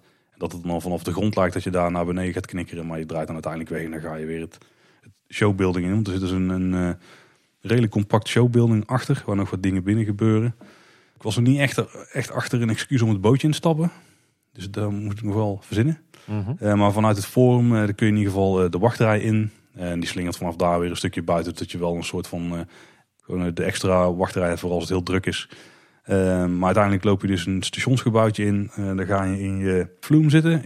Ik weet ook niet precies hoe die er dan uitzitten. Maar ik heb wel van die eh, soort Romeinse houten schuiten gevonden. Ik denk dat die wel enigszins een vorm hebben die zou kunnen passen bij een vloem. Dus dat is nog enigszins in eh, het thema. en dan de eerste stukje ga je gewoon buiten. Dus zonder drops of wat dan ook. En dan staat dan, dan, dan ga je tussen wel heuvels door. Een beetje glooiend landschapje met af en toe een, misschien nog een overblijfsel of een ruïnetje. Een, een beeld wat daar staat. Op een gegeven moment ga je naar binnen. En ik heb het niet helemaal uitgewerkt. Ik heb al zitten tekenen van hoe zou dit allemaal passen in een gebouw. Maar ik heb er gewoon wel losse vlodder ideeën bij. Bijvoorbeeld wat kleinere scènes met wat uh, animatronics met wat waterdieren die daar gewoon zitten. Of uh, in ruïnes. En dat je op een gegeven moment um, ja, misschien zelfs wel een soort tijdterrasje gaat maken. Zodat je, dat we een soort illusie creëren dat je tussen wel omgevallen pilaren en zo gaat staan. En dat er dan iets gebeurt waardoor in één keer alles weer heel lijkt. Dus gewoon met wat projectietechnieken op pilaren die liggen en die staan en die allemaal half belicht worden en dan één keer helemaal. Uh, waarschijnlijk door een of andere Griekse god of zo die dat doet. Ik, dit heb ik nog niet zo heel erg sterk uh, bedacht. Maar in ieder geval dus dat je door Wakkelom heen vaart binnen. Dat er op een gegeven moment ook zo'n grote titaan uit het water opstijgt. Die iets met jou doet. Of die zorgt dat een effect in de baan, dus bijvoorbeeld dat je achteruit valt of zo, wat kracht wordt bijgezet. Wat watervallen die vlak langs je boot in het water vallen. Misschien wat watergordijn-illusies. Dus een confrontatie met Neptunus en uiteindelijk met Cerberus. Voordat je dan door de opening door een omgevallen of ingestort uh, aquaduct naar beneden zuist. Uh, onder weer een bochtje maakt en dan weer terug gaat naar het station. Waarbij je ook een brug hebt over het, uh, over het valstukje. Dat is echt heel erg Splash Mountain geïnspireerd. Vet. De, de drop en de lus die erachteraan volgt, die liggen een beetje in het landschap. En dan kun je ook wel voor een deel omheen om te kijken. En dan ga je weer terug. En uiteindelijk zitten daar volgens mij drie drops in en eentje achteruit. Waarvan één hele een redelijk hoge, ik denk een meter of twintig of zo. Uh, het hoeft geen, geen recordbreker te zijn, het hoeft niet de stelste te zijn, maar het moet gewoon een tof aangekleed geel zijn. Een beetje in die uh, sfeer met een heel goed excuus om, waarom de vormgeving zo is. En waarom je over wat hoge dingen kunt gaan die buiten zichtbaar zijn. Dus het idee is dat je, op, dat je ook van buitenaf wel een paar keer de bootjes naar buiten ziet komen. En dan dat ze dan dus over het aquaduct gaan en dan weer naar binnen schieten. Of misschien een klein valletje doen daar. En dat is eigenlijk heel grof het idee hier. Die heb ik er niet zo strak uitgewerkt als de rest. Wel heel tof. Ik, eh, nou ja, sowieso de Efteling heeft een lokvloem nodig. Maar ik uh, zeker dat Griekse Romeinse thema, daar kan je natuurlijk ontzettend veel mee. en ik zocht ook wel naar een sfeervol uh, binnenkomstplantje of zo. En dan zou zo'n forum wel goed werken, denk ik. Ook als daar wat uh, misschien verkopen in plaatsvindt. Dat je een broodje gyros kunt wegtrekken. Ja, zeker. Heel goed. Wacht even. En het grappige is, ik, ik, het doet mij ook heel erg denken aan de, de watercoaster van Europa Park. Een van mijn favoriete attracties in dat park. Poseidon. Ja, we hebben wel eh, een vergelijkbaar themaatje. Ja. En, en ook een beetje aan uh, de geruchten die er ooit waren voor een watercoaster in de Efteling met het thema Verzonken Stad van Atlantis. Ja, ja. Het, cool. Nee, ik vind het echt een thema wat echt, waar je echt heel veel mee kan in de Efteling. En dat was mijn derde attractie. Gaaf. Ik heb er nu al zin in om erin te gaan, Bal. Ik ook, maar ik ben ook heel benieuwd naar jou voor want tot nu toe ben ik heel enthousiast over jouw idee, Tim. Nou ja, insgelijks. ja, ik heb dus ook een, een lokvloem. Ik, eh, een, een zwaar gethematiseerde lookvloem. Uh, die hebben we volgens mij nogal nodig in de Efteling. Ik heb me een beetje laten inspireren door uh, zowel Chapas in Fantasieland als Splash Mountain. Een beetje die richting opgedacht. Overigens mijn droptoren Westloon is natuurlijk ook geïnspireerd op de allerbeste droptoren aller tijden. Mystery Castle. Ja, precies. en, maar mijn lokvloem in de Efteling, die gaat de naam krijgen Sint Elisabeth. En uh, dat komt omdat het thema van uh, de attractie de Sint-Elisabethsvloed is. Uh, en wat was dat? eigenlijk is dat een soort voorloper van de watersnoodramp in Nederland. vond plaats in 1421. En dan met name in de graafschappen Zeeland en Holland. Maar ook wel een klein beetje in deze regio. een beetje zo in de Piesbos, Graamsdonksveer en zelfs een beetje bij Waalwijk. Want ik weet niet of jij het Galgenwiel kent. Mm nou, dat is ook ontstaan door de Sint-Elisabeth. Oh, oké. Eh, en dat was een zware noordwesterstorm met een zeer hoge springvloed.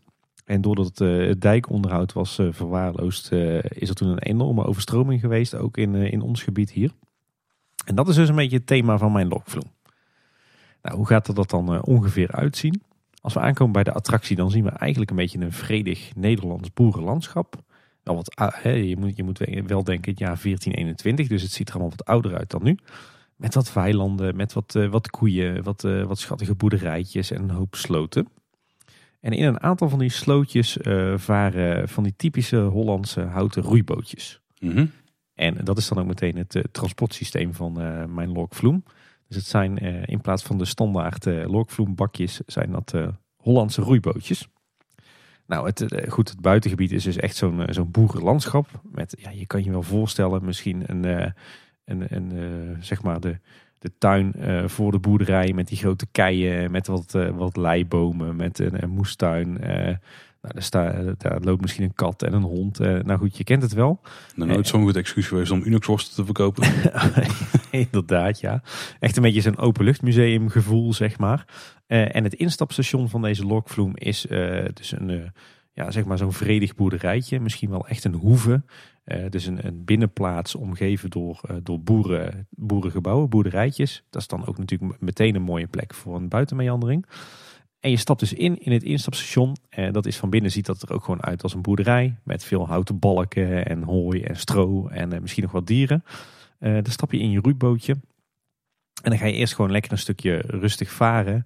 Uh, door al die slootjes in dat polderlandschap met een knotwillig hier en daar. En dan staat misschien een boer in, uh, in de wei met een riek in zijn hand. En die, die roept wat in het uh, plat raam, zo'n sfeers. Het is mooi dat wij alle twee een rustig beginnetje hebben bij de ja. Tot je op een gegeven moment de hoek omgaat. En dan verdwijn je eigenlijk ook uit beeld van, van wat de, de bezoekers kunnen zien van de attractie.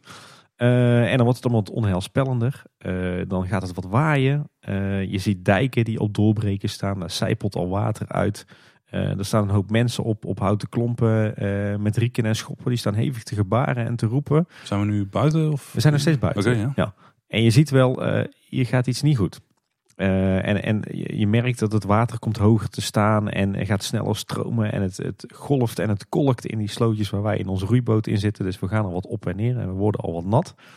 En uiteindelijk breekt de dijk. Dat wordt natuurlijk het fantastische effect van deze attractie. Weet je, misschien ook wel een beetje dat uh, Catastrophe Canyon uh, gevoel. Uh, die dijk die breekt en er komt een enorme vloedgolf uit. En ons bootje wordt opgepakt. En we worden dan in een boerenschuur gesmeten. Dat, dat ziet er dan een beetje onwillekeurig uit. Hè? Dus het is, die vloedgolf smijt ons in die boerenschuur. En dat is meteen de, de, zeg maar de, een flinke first drop, zeg maar. Dus die wordt er ook zeiknat. en dan wat, je dan, wat er dan gebeurt, is dat je terechtkomt in een showgebouw. En dat hebben we onder dat boerenlandschap verborgen waar we net nog boven voeren. En in dat showgebouw is het donker, hè, want we maken die, die smak en dan worden we eigenlijk komen in feite uh, in de nacht terecht. En uh, in dat hele gebouw is het donker en er waait echt een harde ijzige wind. En uh, we zijn dan ineens een paar uur later en dan varen we door een compleet overstroomd landschap. Uh, dus het water staat hoog. We zien de daken van boerderijen, van kerken. Uh, er zitten mensen op de daken. Uh, er wordt geschreeuwd. her en der wat, wat huisdieren misschien die ook nog op daken staan. mensen zijn in paniek. En ons bootje die, die kolkt alle kanten op. En die schept iedere keer water vol. En het is flink onheilspellend en stormachtig. Uh, en tijdens die tocht uh, in dat indoor showgebouw maken we nog een paar keer een splash. En uh, dan zien we nog wat andere spannende effecten. En langzaam maar zeker, terwijl we richting het einde van het showgebouw varen, wordt het water weer wat rustiger. zakt het ook wat en dan komt de zon langzaam maar, zeer, langzaam maar zeker op. En dan varen we, hè, want in dat showgebouw ben je in de buitenlucht. En dan varen we weer een boerenschuur binnen. en in die boerenschuur is het, het uitstapstation. En vanuit, vanuit daar eh, worden de bootjes natuurlijk weer naar boven getakeld. En eh, zo hebben we eigenlijk, komen we uiteindelijk weer terecht in het, uh, het polderlandschap waar de rust weer is weer, wedergekeerd. En waar mensen nog wat, wat opruimen en wat poetsen. En, want ja, de Sint-Elisabethsvloed is voorbij. Klinkt wederom heel vet. Wel ook weer duister. Ja. is er nog een excuus voor een soort grote tweede drop of zo? Of is de eerste echt uh, ik denk dat die, die eerste drop, zeg maar, uh, wanneer de dijk breekt. En je dus in dat showgebouw wordt gesmeten. Ik denk dat dat wel de, de, de, zeg maar de, de drop is. De drop is. Mm. En verder, ja, hoe dat het er precies binnen aan toe gaat, dat, dat weet ik ook nog niet. Daar zou ik nog eens wat dieper over na moeten denken. Volgens mij kun je er wel echt hele vette scènes van maken als je van die daken hebt met geprojecteerde lucht erachter. Die dan ook een beetje beweegt zo ten opzichte van jouw bootje. Dat enigszins klopt. Volgens mij met de soms een bespierende maan in het, uh, in het water. Ja. Ja, volgens mij wel heel vet. En dat Ja. in de toppen van, eh van knotwilligen, weet je altijd echt die takken uit het water steken. Ja. En eh, misschien luidt er een onheilspellende kerkklok. Iets, eh, een beetje die geest, zeg maar. Beetje watersnoodramp 1953, die zwart-witte beelden die je daar dan van kent, maar dan eh 500 jaar eerder. Ik, ik kan me dat helemaal voorstellen.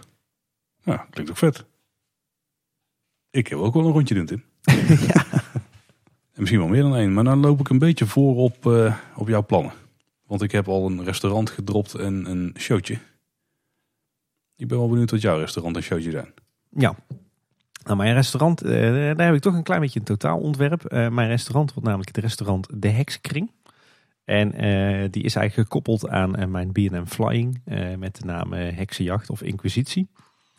En dat wordt eh, misschien een, eh, buffetrestaurant, maar het, hoe, hoe is dat vormgegeven? Klein beetje Lord of the Rings gevoel misschien wel. Maar je moet dat zien als een, eh, een hele grote boomstam met, met wortels om eh, rotsen en aarde heen en groen. En onder die boomwortels ga je naar binnen door een houten deur. En dan kom je eigenlijk onder, zeg maar onder het wortelgestel, onder de stam van die enorme oude boom. En daar hebben de heksen, die we natuurlijk nog kennen van de, de coaster, hebben daar hun, de plek waar ze samenkomen. Eh, dus je moet je voorstellen, het is een hele donkere ruimte. eh, ook, hangt een beetje zo'n aardelucht, weet je wel. Flakkerende kaarsen.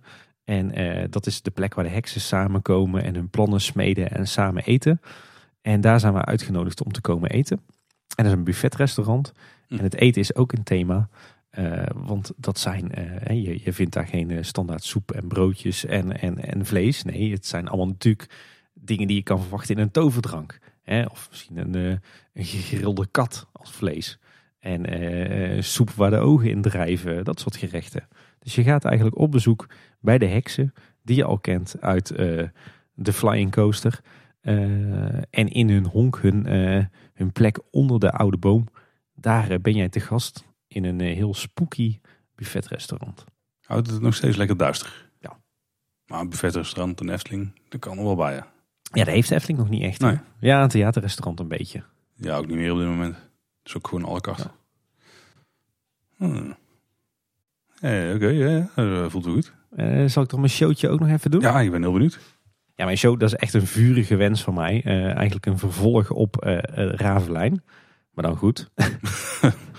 dan echt, eh, echt historiserend. Nou, misschien niet historisch eh, 100% correct, maar wel eh, die kant op. En, en dan wil ik echt een show rond de bende van de Witte Veer.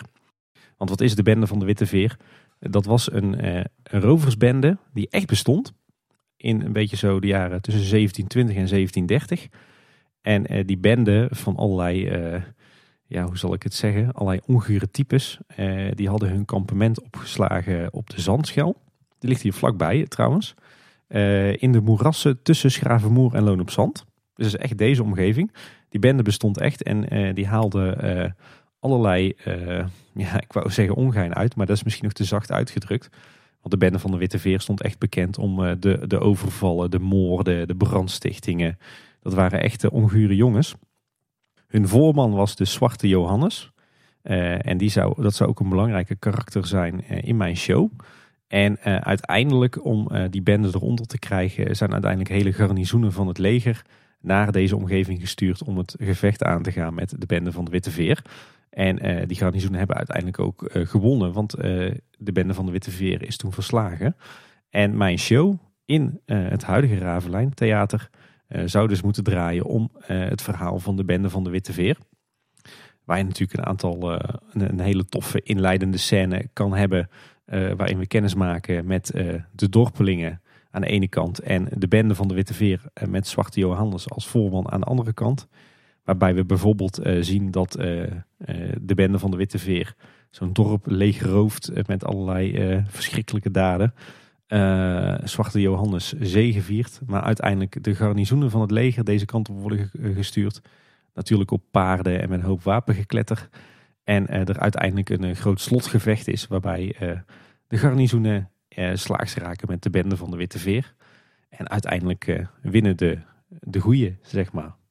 En dat alles in een showtje van een eh, minuutje of 20, 25 in eh, het huidige Ravelijn Theater.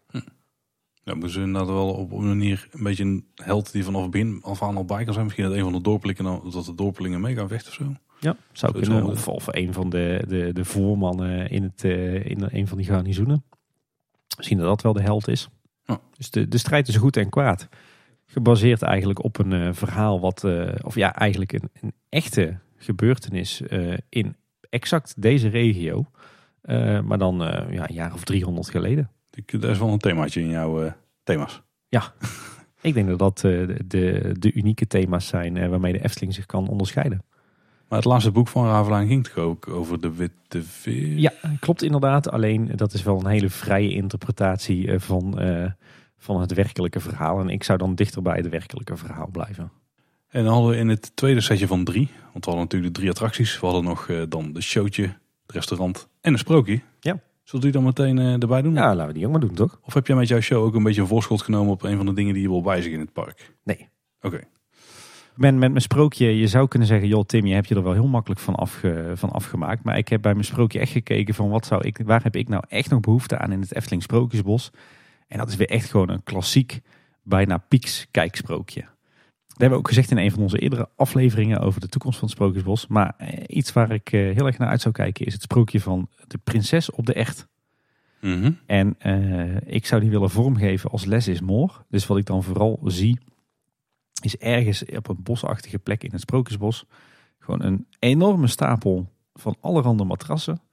Gemaakt uit verschillende stoffen, verschillende kleuren. met bovenop de animatronic van het prinsesje.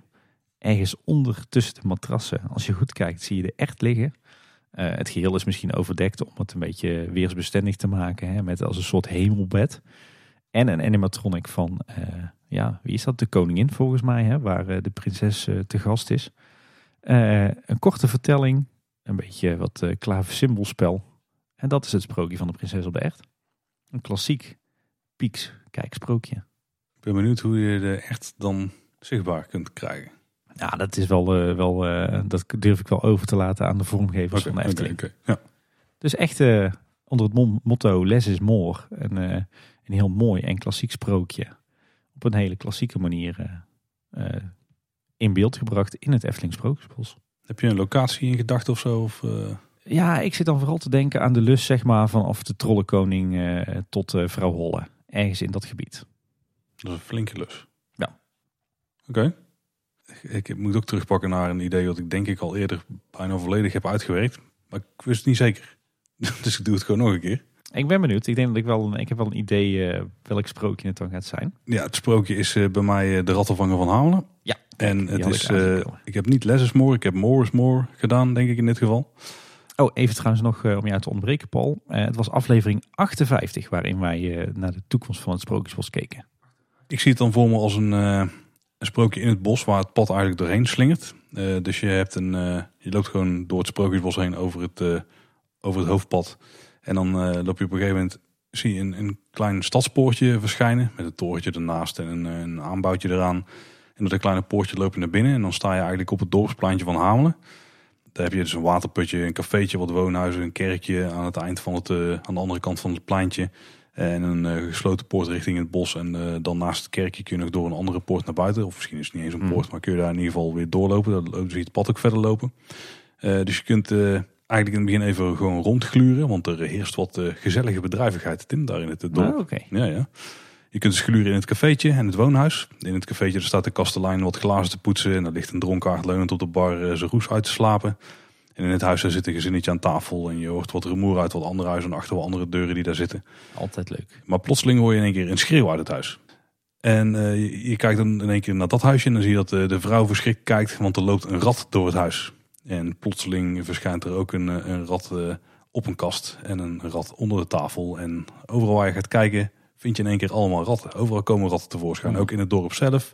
Uit de schoorstenen. Er gaan wat eh, raampjes open waar ratten uitkomen. Je hoort ze in de put hoor je ze rondsnuffelen. Ook op het dak van de put zie je er in één keer eentje lopen. Eh, in de kroeg, daar eh, schrikt de dronkaard wakker, want er loopt ook een rat over de bar heen. En de kastelein die heeft zich ook verschrikt omgedraaid, want ook daar eh krioelen in één keer tussen zijn glazen allemaal ratten. Ik, ik hoor het al. Heel veel animatronics. Ja, het mag allemaal wel simpel zijn, maar ook weer hier heel veel. Ja. Eh, en er lopen wat eh, schaduwen langs het, eh, of over de balken van het plafond. Zie je via schaduwen ook nog wat ratten lopen. En wat voorwerpen die bewegen die eigenlijk helemaal niet zouden moeten bewegen. In de kerk hoor je ze. Ze zijn echt overal. En dan ineens hoor je de fluit. Of een fluit. En zie je alle ratten zich rustig aan terugtrekken. En als je dan kijkt waar het geluid van de fluit vandaan komt. Dan komt er achter de gesloten poort vandaan. En dan zie je dus de rattenvanger door het bos heen lopen. Die een, een klein parcoursje aflegt. En met een hele sliert ratten achter zich aan. En die draait op een gegeven moment uit het zicht weg. En het, eh, het dorpje is weer tot rust gekeerd. Want alle ratten zijn weg. En eh, dan herhaalt de gezellige bedrijvigheid zich weer. Ja, en op een gegeven moment breekt Ellen de weer los. Ik En- denk een, eh, een, echt een heel tof, kinetisch, interessant sprookje. Het idee hierbij is dus dat je ook echt onderdeel bent van het sprookje. Dus je staat er echt middenin in plaats van dat je als toeschouwer Ja. kijkt. Terwijl het eigenlijk ook gewoon een loersprookje is. Maar dan eh, met een uitgebreid showtje om je heen in plaats van eh, aan één kant. Het is bijna een heel themagebied in het Sprookjesbos. Ja, maar het hoeft denk ik niet groot te zijn hoor. Ik denk dat je het qua oppervlak kunt vergelijken met... Ja, wat zou het zijn? Misschien zelfs het pleintje daar bij de Maagse Klok in die hoek.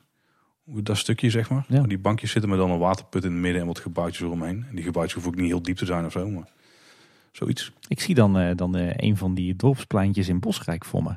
Daarachterin. Ja, de ha- ja. eh, ha- wat is het? eh hertegang en een hazenpad. En daar een compacte, wat schattigere versie van inderdaad. Ja, ja. Ah, cool. ja Ja, je hebt deze inderdaad al eens een keer eerder, eh, eerder eh, gepresenteerd. En ik was er toen heel enthousiast over en nu nog steeds. Heel tof, al die verschillende huisjes met die verschillende interieurtjes en die animatronics erin. En, eh, en ook denk ik een sprookje wat je echt nu nog mist in het Efteling Sprookjesbos. Ja, het is wel een van de klassiekers. En hij zit natuurlijk wel in het diorama. Ja. Ja, inderdaad. Wel jammer voor Fons eh, dat we geen van mij de, het lelijke jonge eentje hebben gekozen. Nou, ik wil nog wel een van de plassen aanpassen. Dan gooien we gewoon een zwaan in en dan zijn we Ah ja, ja. Oké. Nee, we hebben dan nog eh, het laatste stukje. En dat zijn de drie wijzigingen. Ja, de uitsmijter. Ja, al moet ik zeggen dat ik eh, daar wel wat ideeën bij heb, maar nog niet echt. Dit was ook nog een wazig stukje van mijn plan. Oké. Nou, bij mij niet per se. Dus begin jij, Paul. Nou, dan begin ik gewoon met mijn Droomvlucht Plus Plus plan. Ah. In het allermooiste Blue Sky Imagineering eh, stukje zou ik eh, denk ik graag zelfs een extra scène toevoegen aan Droomvlucht. Oké. En een paar extra hero animatronics. En dan zijn we eigenlijk denk ik wel een heel eind.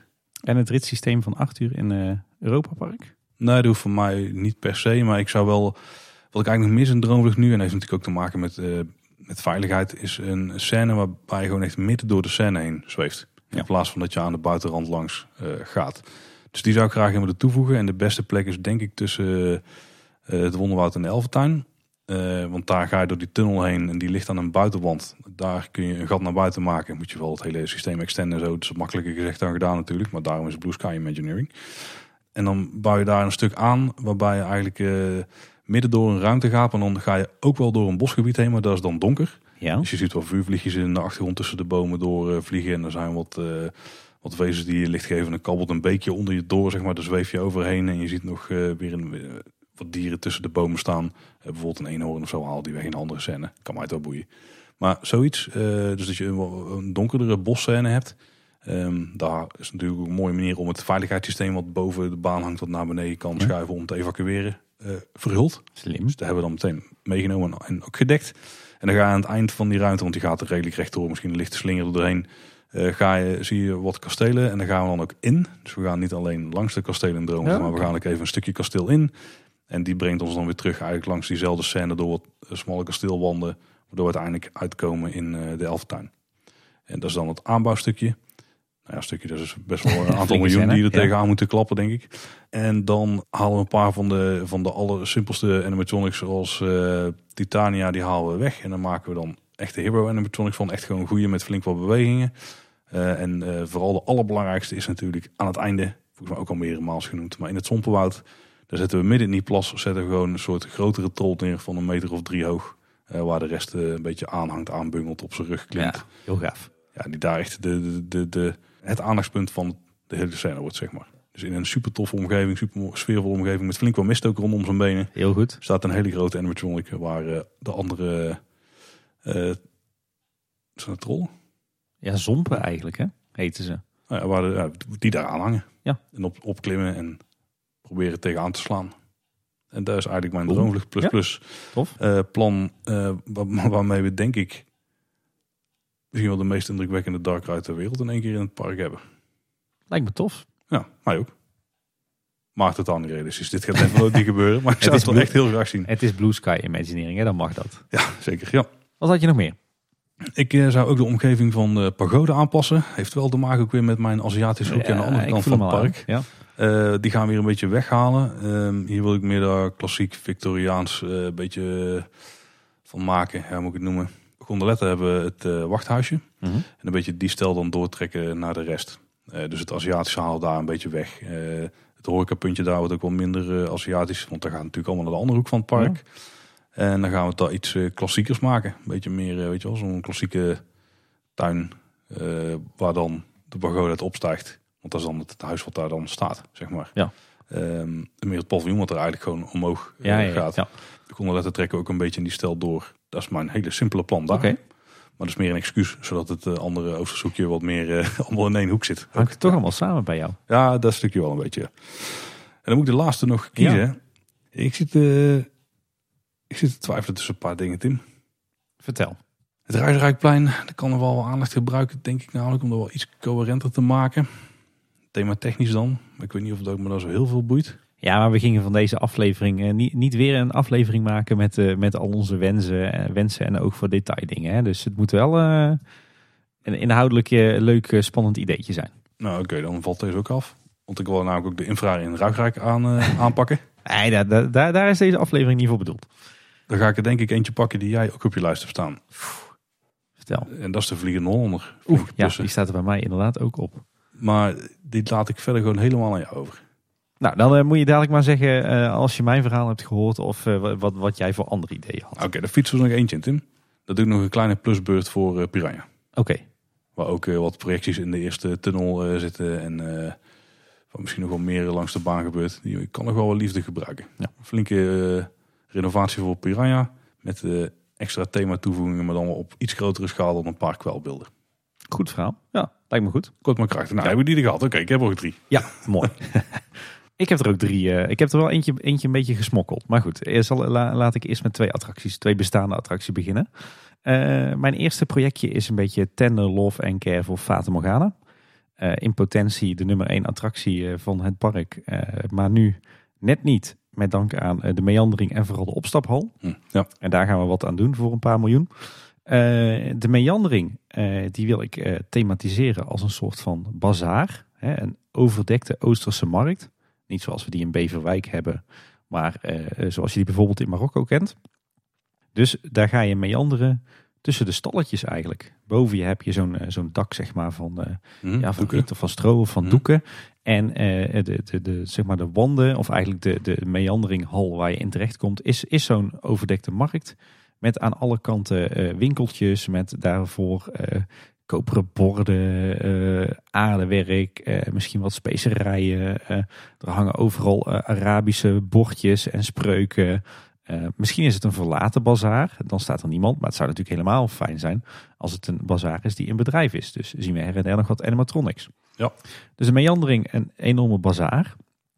En dan de opstaphal. Dat is natuurlijk een lastig verhaal. eh, want je hebt een indoorruimte met water. eh, waarbij je richting een jungle vaart.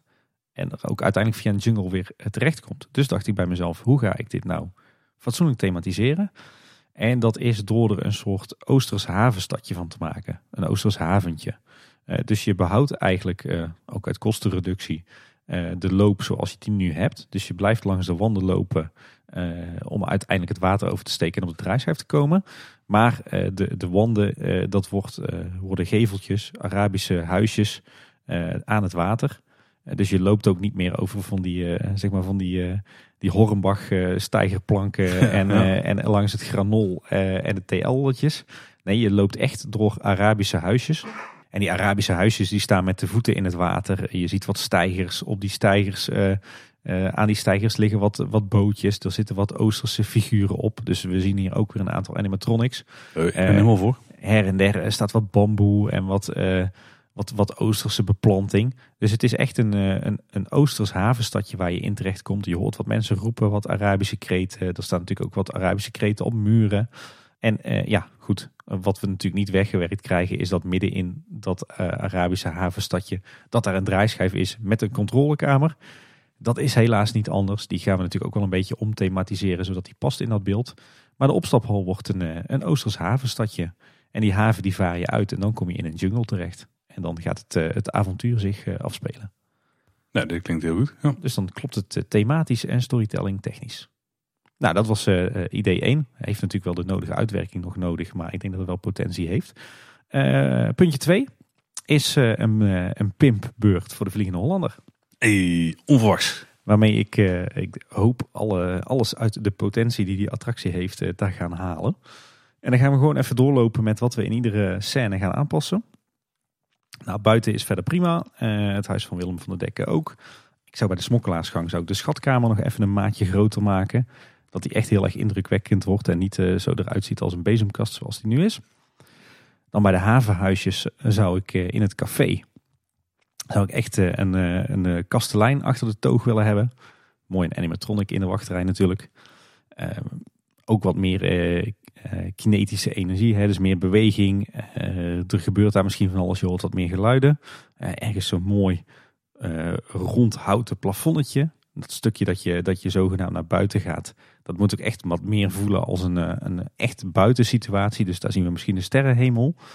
Ehm, dan gaan we richting opstaphal die, al, die lelijke sterren, uh, al die lelijke schermen met die uh, expliciete storytelling, die doen we mhm. weg. Mhm. De opstaphal zelf is eigenlijk al heel erg goed. Wat we daar gaan toevoegen is echt een sterrenhemel. Een hele mooie sterrenhemel. En misschien daar ook weer wat meer uh, beleving in de, zeg maar in, in de haven. Dus er hangt misschien iemand uit het raam. Er worden wat spreuken geroepen. Er hangen nog een paar bordjes extra. Maar verder is het opstapstation eigenlijk ook prima. Met name die sterrenhemel is dan wel een dingetje. Waar we heel veel gaan veranderen is in de havenscène. Daar staan natuurlijk die twee scheepsboegen en verder niks. Nou, daar komen, komen verschillende animatronics op te staan. Van matrozen, van kapiteins, van stuurmannen. en de hero animatronic is natuurlijk Willem van der Dekken zelf. Die op de boeg van het schip staat.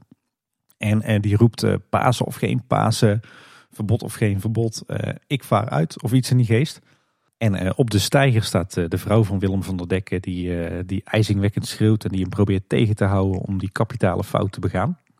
En verder wordt het gewoon een heel levendig geheel. Hè. Dus naast die scheepsboegen komen er ook wat kleinere scheepjes te liggen. Een roeibootje, een steiger in het water. Daar staan mensen op. Dus het moet er echt uitzien als een bedrijvige haven. En als hero animatronic dus Willem van der Dekken op het grote schip. Nou, dan varen we die donkere scène in. Daar heb je nu ongeveer vier sterretjes. Daar gaan we ook één grote sterrenhemel van maken. Zodat je echt het gevoel hebt dat je op open water vaart. En als je in de verte kijkt, dan zie je ergens het silhouet van een havenstadje van Vlissingen bijvoorbeeld. Uh, waar vandaan je wegvaart. Dus dat wordt echt een, uh, een miniatuurtje met lichtjes erin. Zodat je echt het gevoel hebt, met een beetje force perspective, dat je uit een haven wegvaart. De mistscène doen we niks aan. Uh, dan komen we in de apotheose, de encounter scène.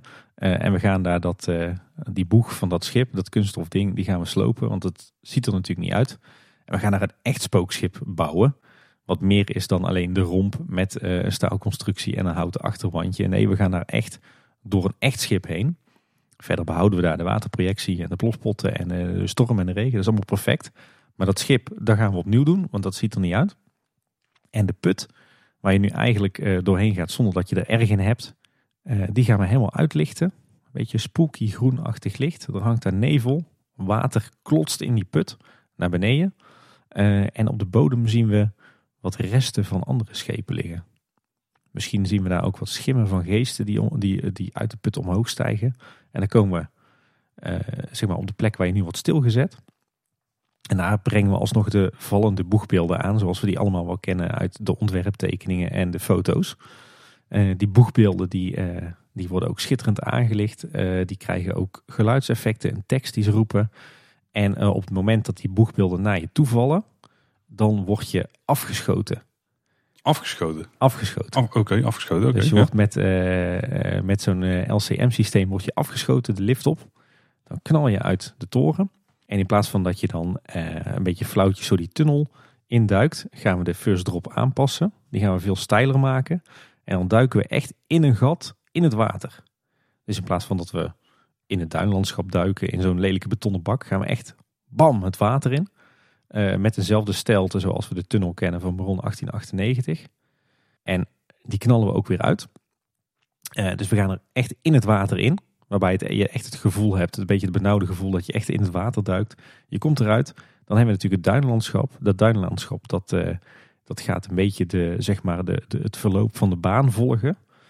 Dus we gaan, het, we gaan ervoor zorgen dat het, het spoor van de achtbaan echt door de duinen heen krioelt. In plaats van dat het nu zo plomp verloren in het niet staat. Dat lelijke houten huis wat daar bij de trimbreek staat, daar breken we ook af. Je hebt daar gewoon een duin waar de trim zich op bevindt met wat houten loopplanken ernaast. Dan hebben we de splash. en in die vijver uh, zien we ook her en der wat, uh, wat resten van scheepswrakken uit het water komen. En misschien zijn de kolommen ook wel aangekleed als, uh, als masten van schepen met nog stukken zeil en hout en touwen eraan. En dan varen we terug richting opstaphal. Dan hebben we nu natuurlijk nog dat, dat stuk waar je, hè, dan vaar je richting het station. Mhm. Dan heb je nu die lelijke polyester bakken aan het plafond hangen.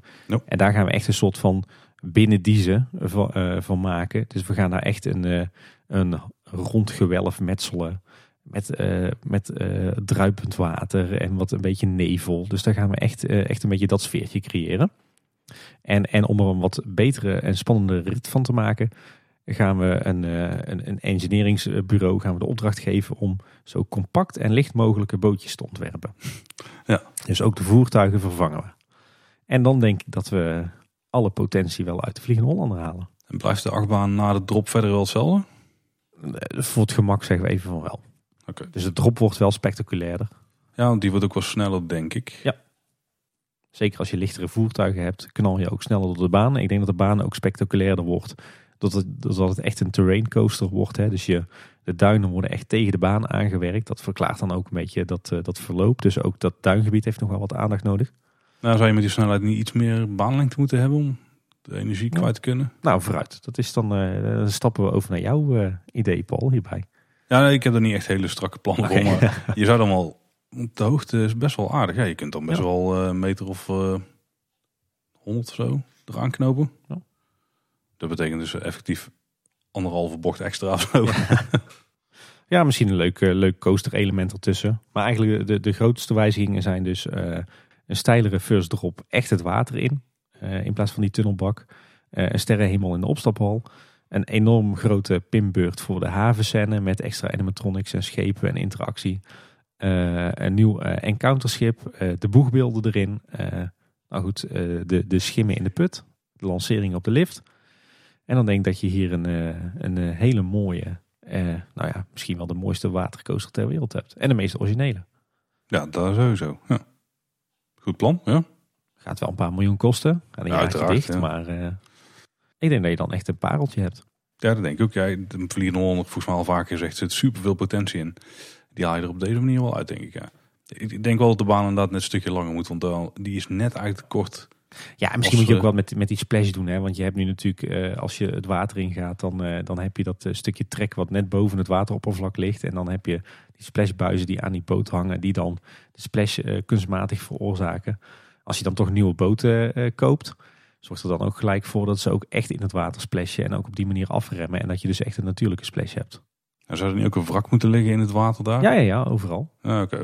okay. Die vijver ligt bezaaid met, uh, met scheepswrakken en onderdelen van uh, masten en zeilen, et cetera. Ik dacht er vooral de kolommen van de baan waren. Uh, ja, die kun je wel zo natuurlijk mooi aankleden en wegwerken. Maar goed, dat combineer je met her en der nog wat andere elementen van gezonken schepen. Ja, ja goed plan. Wat doen? Scheepskerkhof. Ik ben helemaal voor. Oh. En de, de derde en laatste ja, plannetje. Dat is een beetje gesmokkeld. Uh, ik wil uh, eindelijk iets gaan doen aan uh, de speelweide. Wat ieder jaar weer drie keer opbouwen, afbreken, inzaaien, rechttrekken en een hoop modder en ellende is. ik wil op de speelweide een permanente multifunctionele evenementenhal gaan bouwen. Die kan worden ingezet voor en de ijsbaan in de winter. Shows en muziek tijdens een soort van zomeravond evenement. En voor allerlei bedrijfsevenementen en feesten. En hoe wil ik dat gaan doen? Uh, ik wil dat een, een, een pieksthema geven. We hebben het er daar ook al wel eens eerder over gehad. Ik zie dan voor me dat er aan de dubbele laan een rijtje met uh, piekse huisjes komt. Dat sluit natuurlijk mooi aan bij het, het Anton Pieckplein en de rest van het Marenrijk. En er komt ook een rijtje met bouwsels aan de kant van de spoorlijn. Daartussen eigenlijk zeg maar de, de, de, de kopse kanten. Dus zeg maar aan de kant van Mosje Cannibal en aan de kant van de RBO. Die zijn, dat zou bijvoorbeeld een, een brokkelende stadsmuur kunnen zijn. Iets in die geest. Dat is, uh, zijn, zijn niet echt huisjes of zo. En de ruimte daarbinnen, die is vrij indeelbaar. Ik kan me voorstellen dat je daar wel gewoon een betonvloer van maakt in plaats van gras. Tussen die twee rijen huisjes die parallel aan elkaar liggen, heb je stalen spanten. Die zijn natuurlijk mooi aangekleed als waren het het uh, gietijzeren spanten in de stijl van uh, Gustave Eiffel, zeg maar. Mhm. En in de zomer uh, laat je dat gewoon open. Dus heb je je gevelrijtje aan de kant van de dubbele laan en aan de kant van de spoorlijn. En daar ligt geen dak op. Maar die, die gietijzeren die kan je dan gebruiken als trussen. Om al je, je techniek voor optredens of evenementen aan vast te hangen. En in de winter trek je daar met een geautomatiseerd systeem een soort tentdoek in. Ook mooi in, in piekse kleuren. Eh, waardoor je in één keer een uh, dichte hal hebt. Voordeel is dan dat je uh, al je voorzieningen die je nodig hebt voor de winter, de zomer en je evenementen, dat je die kwijt kan in de piekse huisjes. Van tevoren moet je dus goed onderzoek doen van joh, welke functies heb ik hier nodig in het geval van een evenement, in geval van een zomeravond, in geval van een ijsbaan. Dus dat komt uit zoveel vierkante meter horeca, zoveel vierkante meter toiletten, opslag, techniek, et cetera, et cetera. Dat verwerk je mooi allemaal in multifunctioneel te gebruiken ruimtes in die piekse huisjes. Je hebt aan de kant van de dubbele laan heb je misschien nog een aantal huisjes waar je wat uh, verkooppuntjes in kwijt kan. Bijvoorbeeld in de zomer, dan heb je het foodcourt ook niet meer nodig. En zo heb je eigenlijk een, uh, een gebouwde evenementenvoorziening in piekstijl. Ik bedoel, dat moet niet heel moeilijk zijn, want er zijn natuurlijk honderden piekprenten met mooie gevelrijtjes, met typisch piekse geveltjes en winkeltjes. die je dus 365 dagen per jaar multifunctioneel kunt gebruiken. Maar waardoor je niet meer tig keer per jaar een tent moet opbouwen en gras moet, uh, moet inzaaien en een weide moet omploegen en allerlei toilethokjes moet aanvoeren en allerlei tijdelijke horeca moet neerzetten. Nee, je hebt echt gewoon een soort van uh, permanente multifunctionele evenementenhal. Maar dan uh, helemaal in piekthema. Ik zie het ook wel zitten. Huh. Heb ik een tijdje bij Ahoy in Rotterdam gewerkt. En daar hebben ze ook een aantal van die multifunctionele hallen. Natuurlijk niet in piekthema. Dat is heel, heel basic. Eh, maar dan heb je dus ook heel veel eh, vrij indeelbare horecaruimtes en vrij indeelbare opslagruimtes en heel veel multifunctionele techniek. En je kan er echt wel wat leuks mee. Ik denk als je zorgt dat in die huisjes wat uh, balietjes zitten aan de voorkant, dan kun je dus natuurlijk heel flexibel inzetten. Want de ene keer is er de uitgifte voor de schaatsen en de andere keer is daar gewoon voor de broodje Unox. Precies. Zorg dat er water ligt, riool, elektra. En je bent al een eind hè? Ja. Mooie plavuizenvloer erin, mooie lambrisering mooie pixel lampjes en uh, klaar. En een beetje liefde.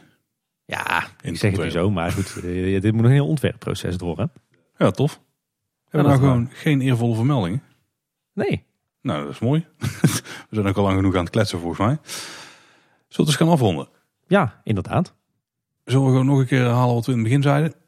Ja, de beste stuurlui staan aan wal hè? Ja, dit zijn natuurlijk allemaal eh, ideeën niet echt gesteund op uh, hele degelijke onderzoeken ik, ik kan me voorstellen, stel dat er ontwerpers of ontwerpcoördinatoren in de Efteling naar deze aflevering zouden luisteren, dat ze uh, kapot lachen. Kapot lachen en denken van stelletje amateurs. Hè? en jullie hebben altijd kritiek op ons, maar nou zien jullie zelf eens uh, hoe moeilijk dat het is om, uh, om iets fatsoenlijks te ontwerpen. Nou ja, dat blijkt ook wel. Maar we hebben ook nog geen design meetings gehad. Hè? Nee, dat is waar. Het zijn echt ook de eerste schetsen die worden ingeleverd. De eerste de grove ideeën die worden ingeleverd bij aan het begin van de meeting. Maar ik ben in ieder geval wel wat wijzer geworden, namelijk dat het heel erg lastig is om een attractie te ontwerpen. ja, daar sowieso. Want dat is een stukje wat we nu nog wel makkelijk kunnen vergeten, is hoe je als je een plattegrondje hebt maken van je attractie, van waar dan bijvoorbeeld nooduitgangen zitten. En kun je altijd ontruimen. En hoe hou je het veilig? Ja, ja. ik moet zeggen dat ik dan grappig genoeg uh, bij, uh, bij mijn uh, Westloon droptoren, dat ik eigenlijk bij wijze van spreken al vrij gedetailleerd kan uittekenen hoe ik dat dan voor me zie. En ook wel bij die evenementenhal. Maar inderdaad, met zo'n showbuilding van een logvloem, ja, ik heb nog geen flauw idee, joh. Nee, die, daar heb ik ook wel pogingen toegewaagd, maar dat is wel lastig, ja. Maar goed, je hebt gelijk, een, eh, een goed idee begint ergens. En dit is echt het, eh, het prille begin. Ja, en ik ben wel benieuwd wat iedereen van de ideeën vond. Ik ben misschien nog wel veel benieuwder wat de ideeën van de luisteraars zelf zijn. Ja, inderdaad. Ook daar geldt trouwens ook weer voor de beste stuurlui staan aan wal. Dus ik denk dat onze luisteraars uh, wel aardig wat kritiek zullen hebben. Uh, opbouwende kritiek op onze ideeën. Maar goed, die is altijd welkom. Uh, en wat jij al zegt, het is natuurlijk helemaal leuk als uh, onze luisteraars uh, zelf wat armchair imagineering gaan doen. Absoluut. En we vinden het ook heel tof als je daarna ons toestuurt. Misschien wel een plan om het om te proberen om het beknopter te doen dan dat wij deden. Want anders dan hebben we daar een... Want stel we gaan er een bonusaflevering van maken waar al die ideeën in zitten. We zijn nu al een uur en drie kwartier bezig. dus het kan, kan even duren dan hè? Ja, inderdaad. ik denk dat het handig is dat, dat, dat je concept of je idee de grootste kans heeft dat hij de, de aflevering haalt als het in een paar minuten te vertellen is. Dus als je dat met ons wilt delen, dan is de makkelijkste manier denk ik in dit geval de mail. info.kleineboodschap.com Of je gaat even naar de website, naar het contactformuliertje. Maar mocht je iets van een plaatje willen toevoegen, dan is daar, dat niet zo handig. Maar dan ga je naar kleineboodschap.com. En als je een hele kort idee hebt, dan ga je naar Twitter. Daar zijn we Edka Boodschap. Ja, en op Facebook en Instagram eh, zijn we Kleine Boodschap. En mocht je nog een review willen achterlaten, omdat je toch al aan het luisteren bent in Apple Podcast of iTunes, doe dat even. Kunnen we altijd heel erg waarderen. Gewoon een stereo rating of een geschreven reviewtje, dan uh, worden wij er heel blij van.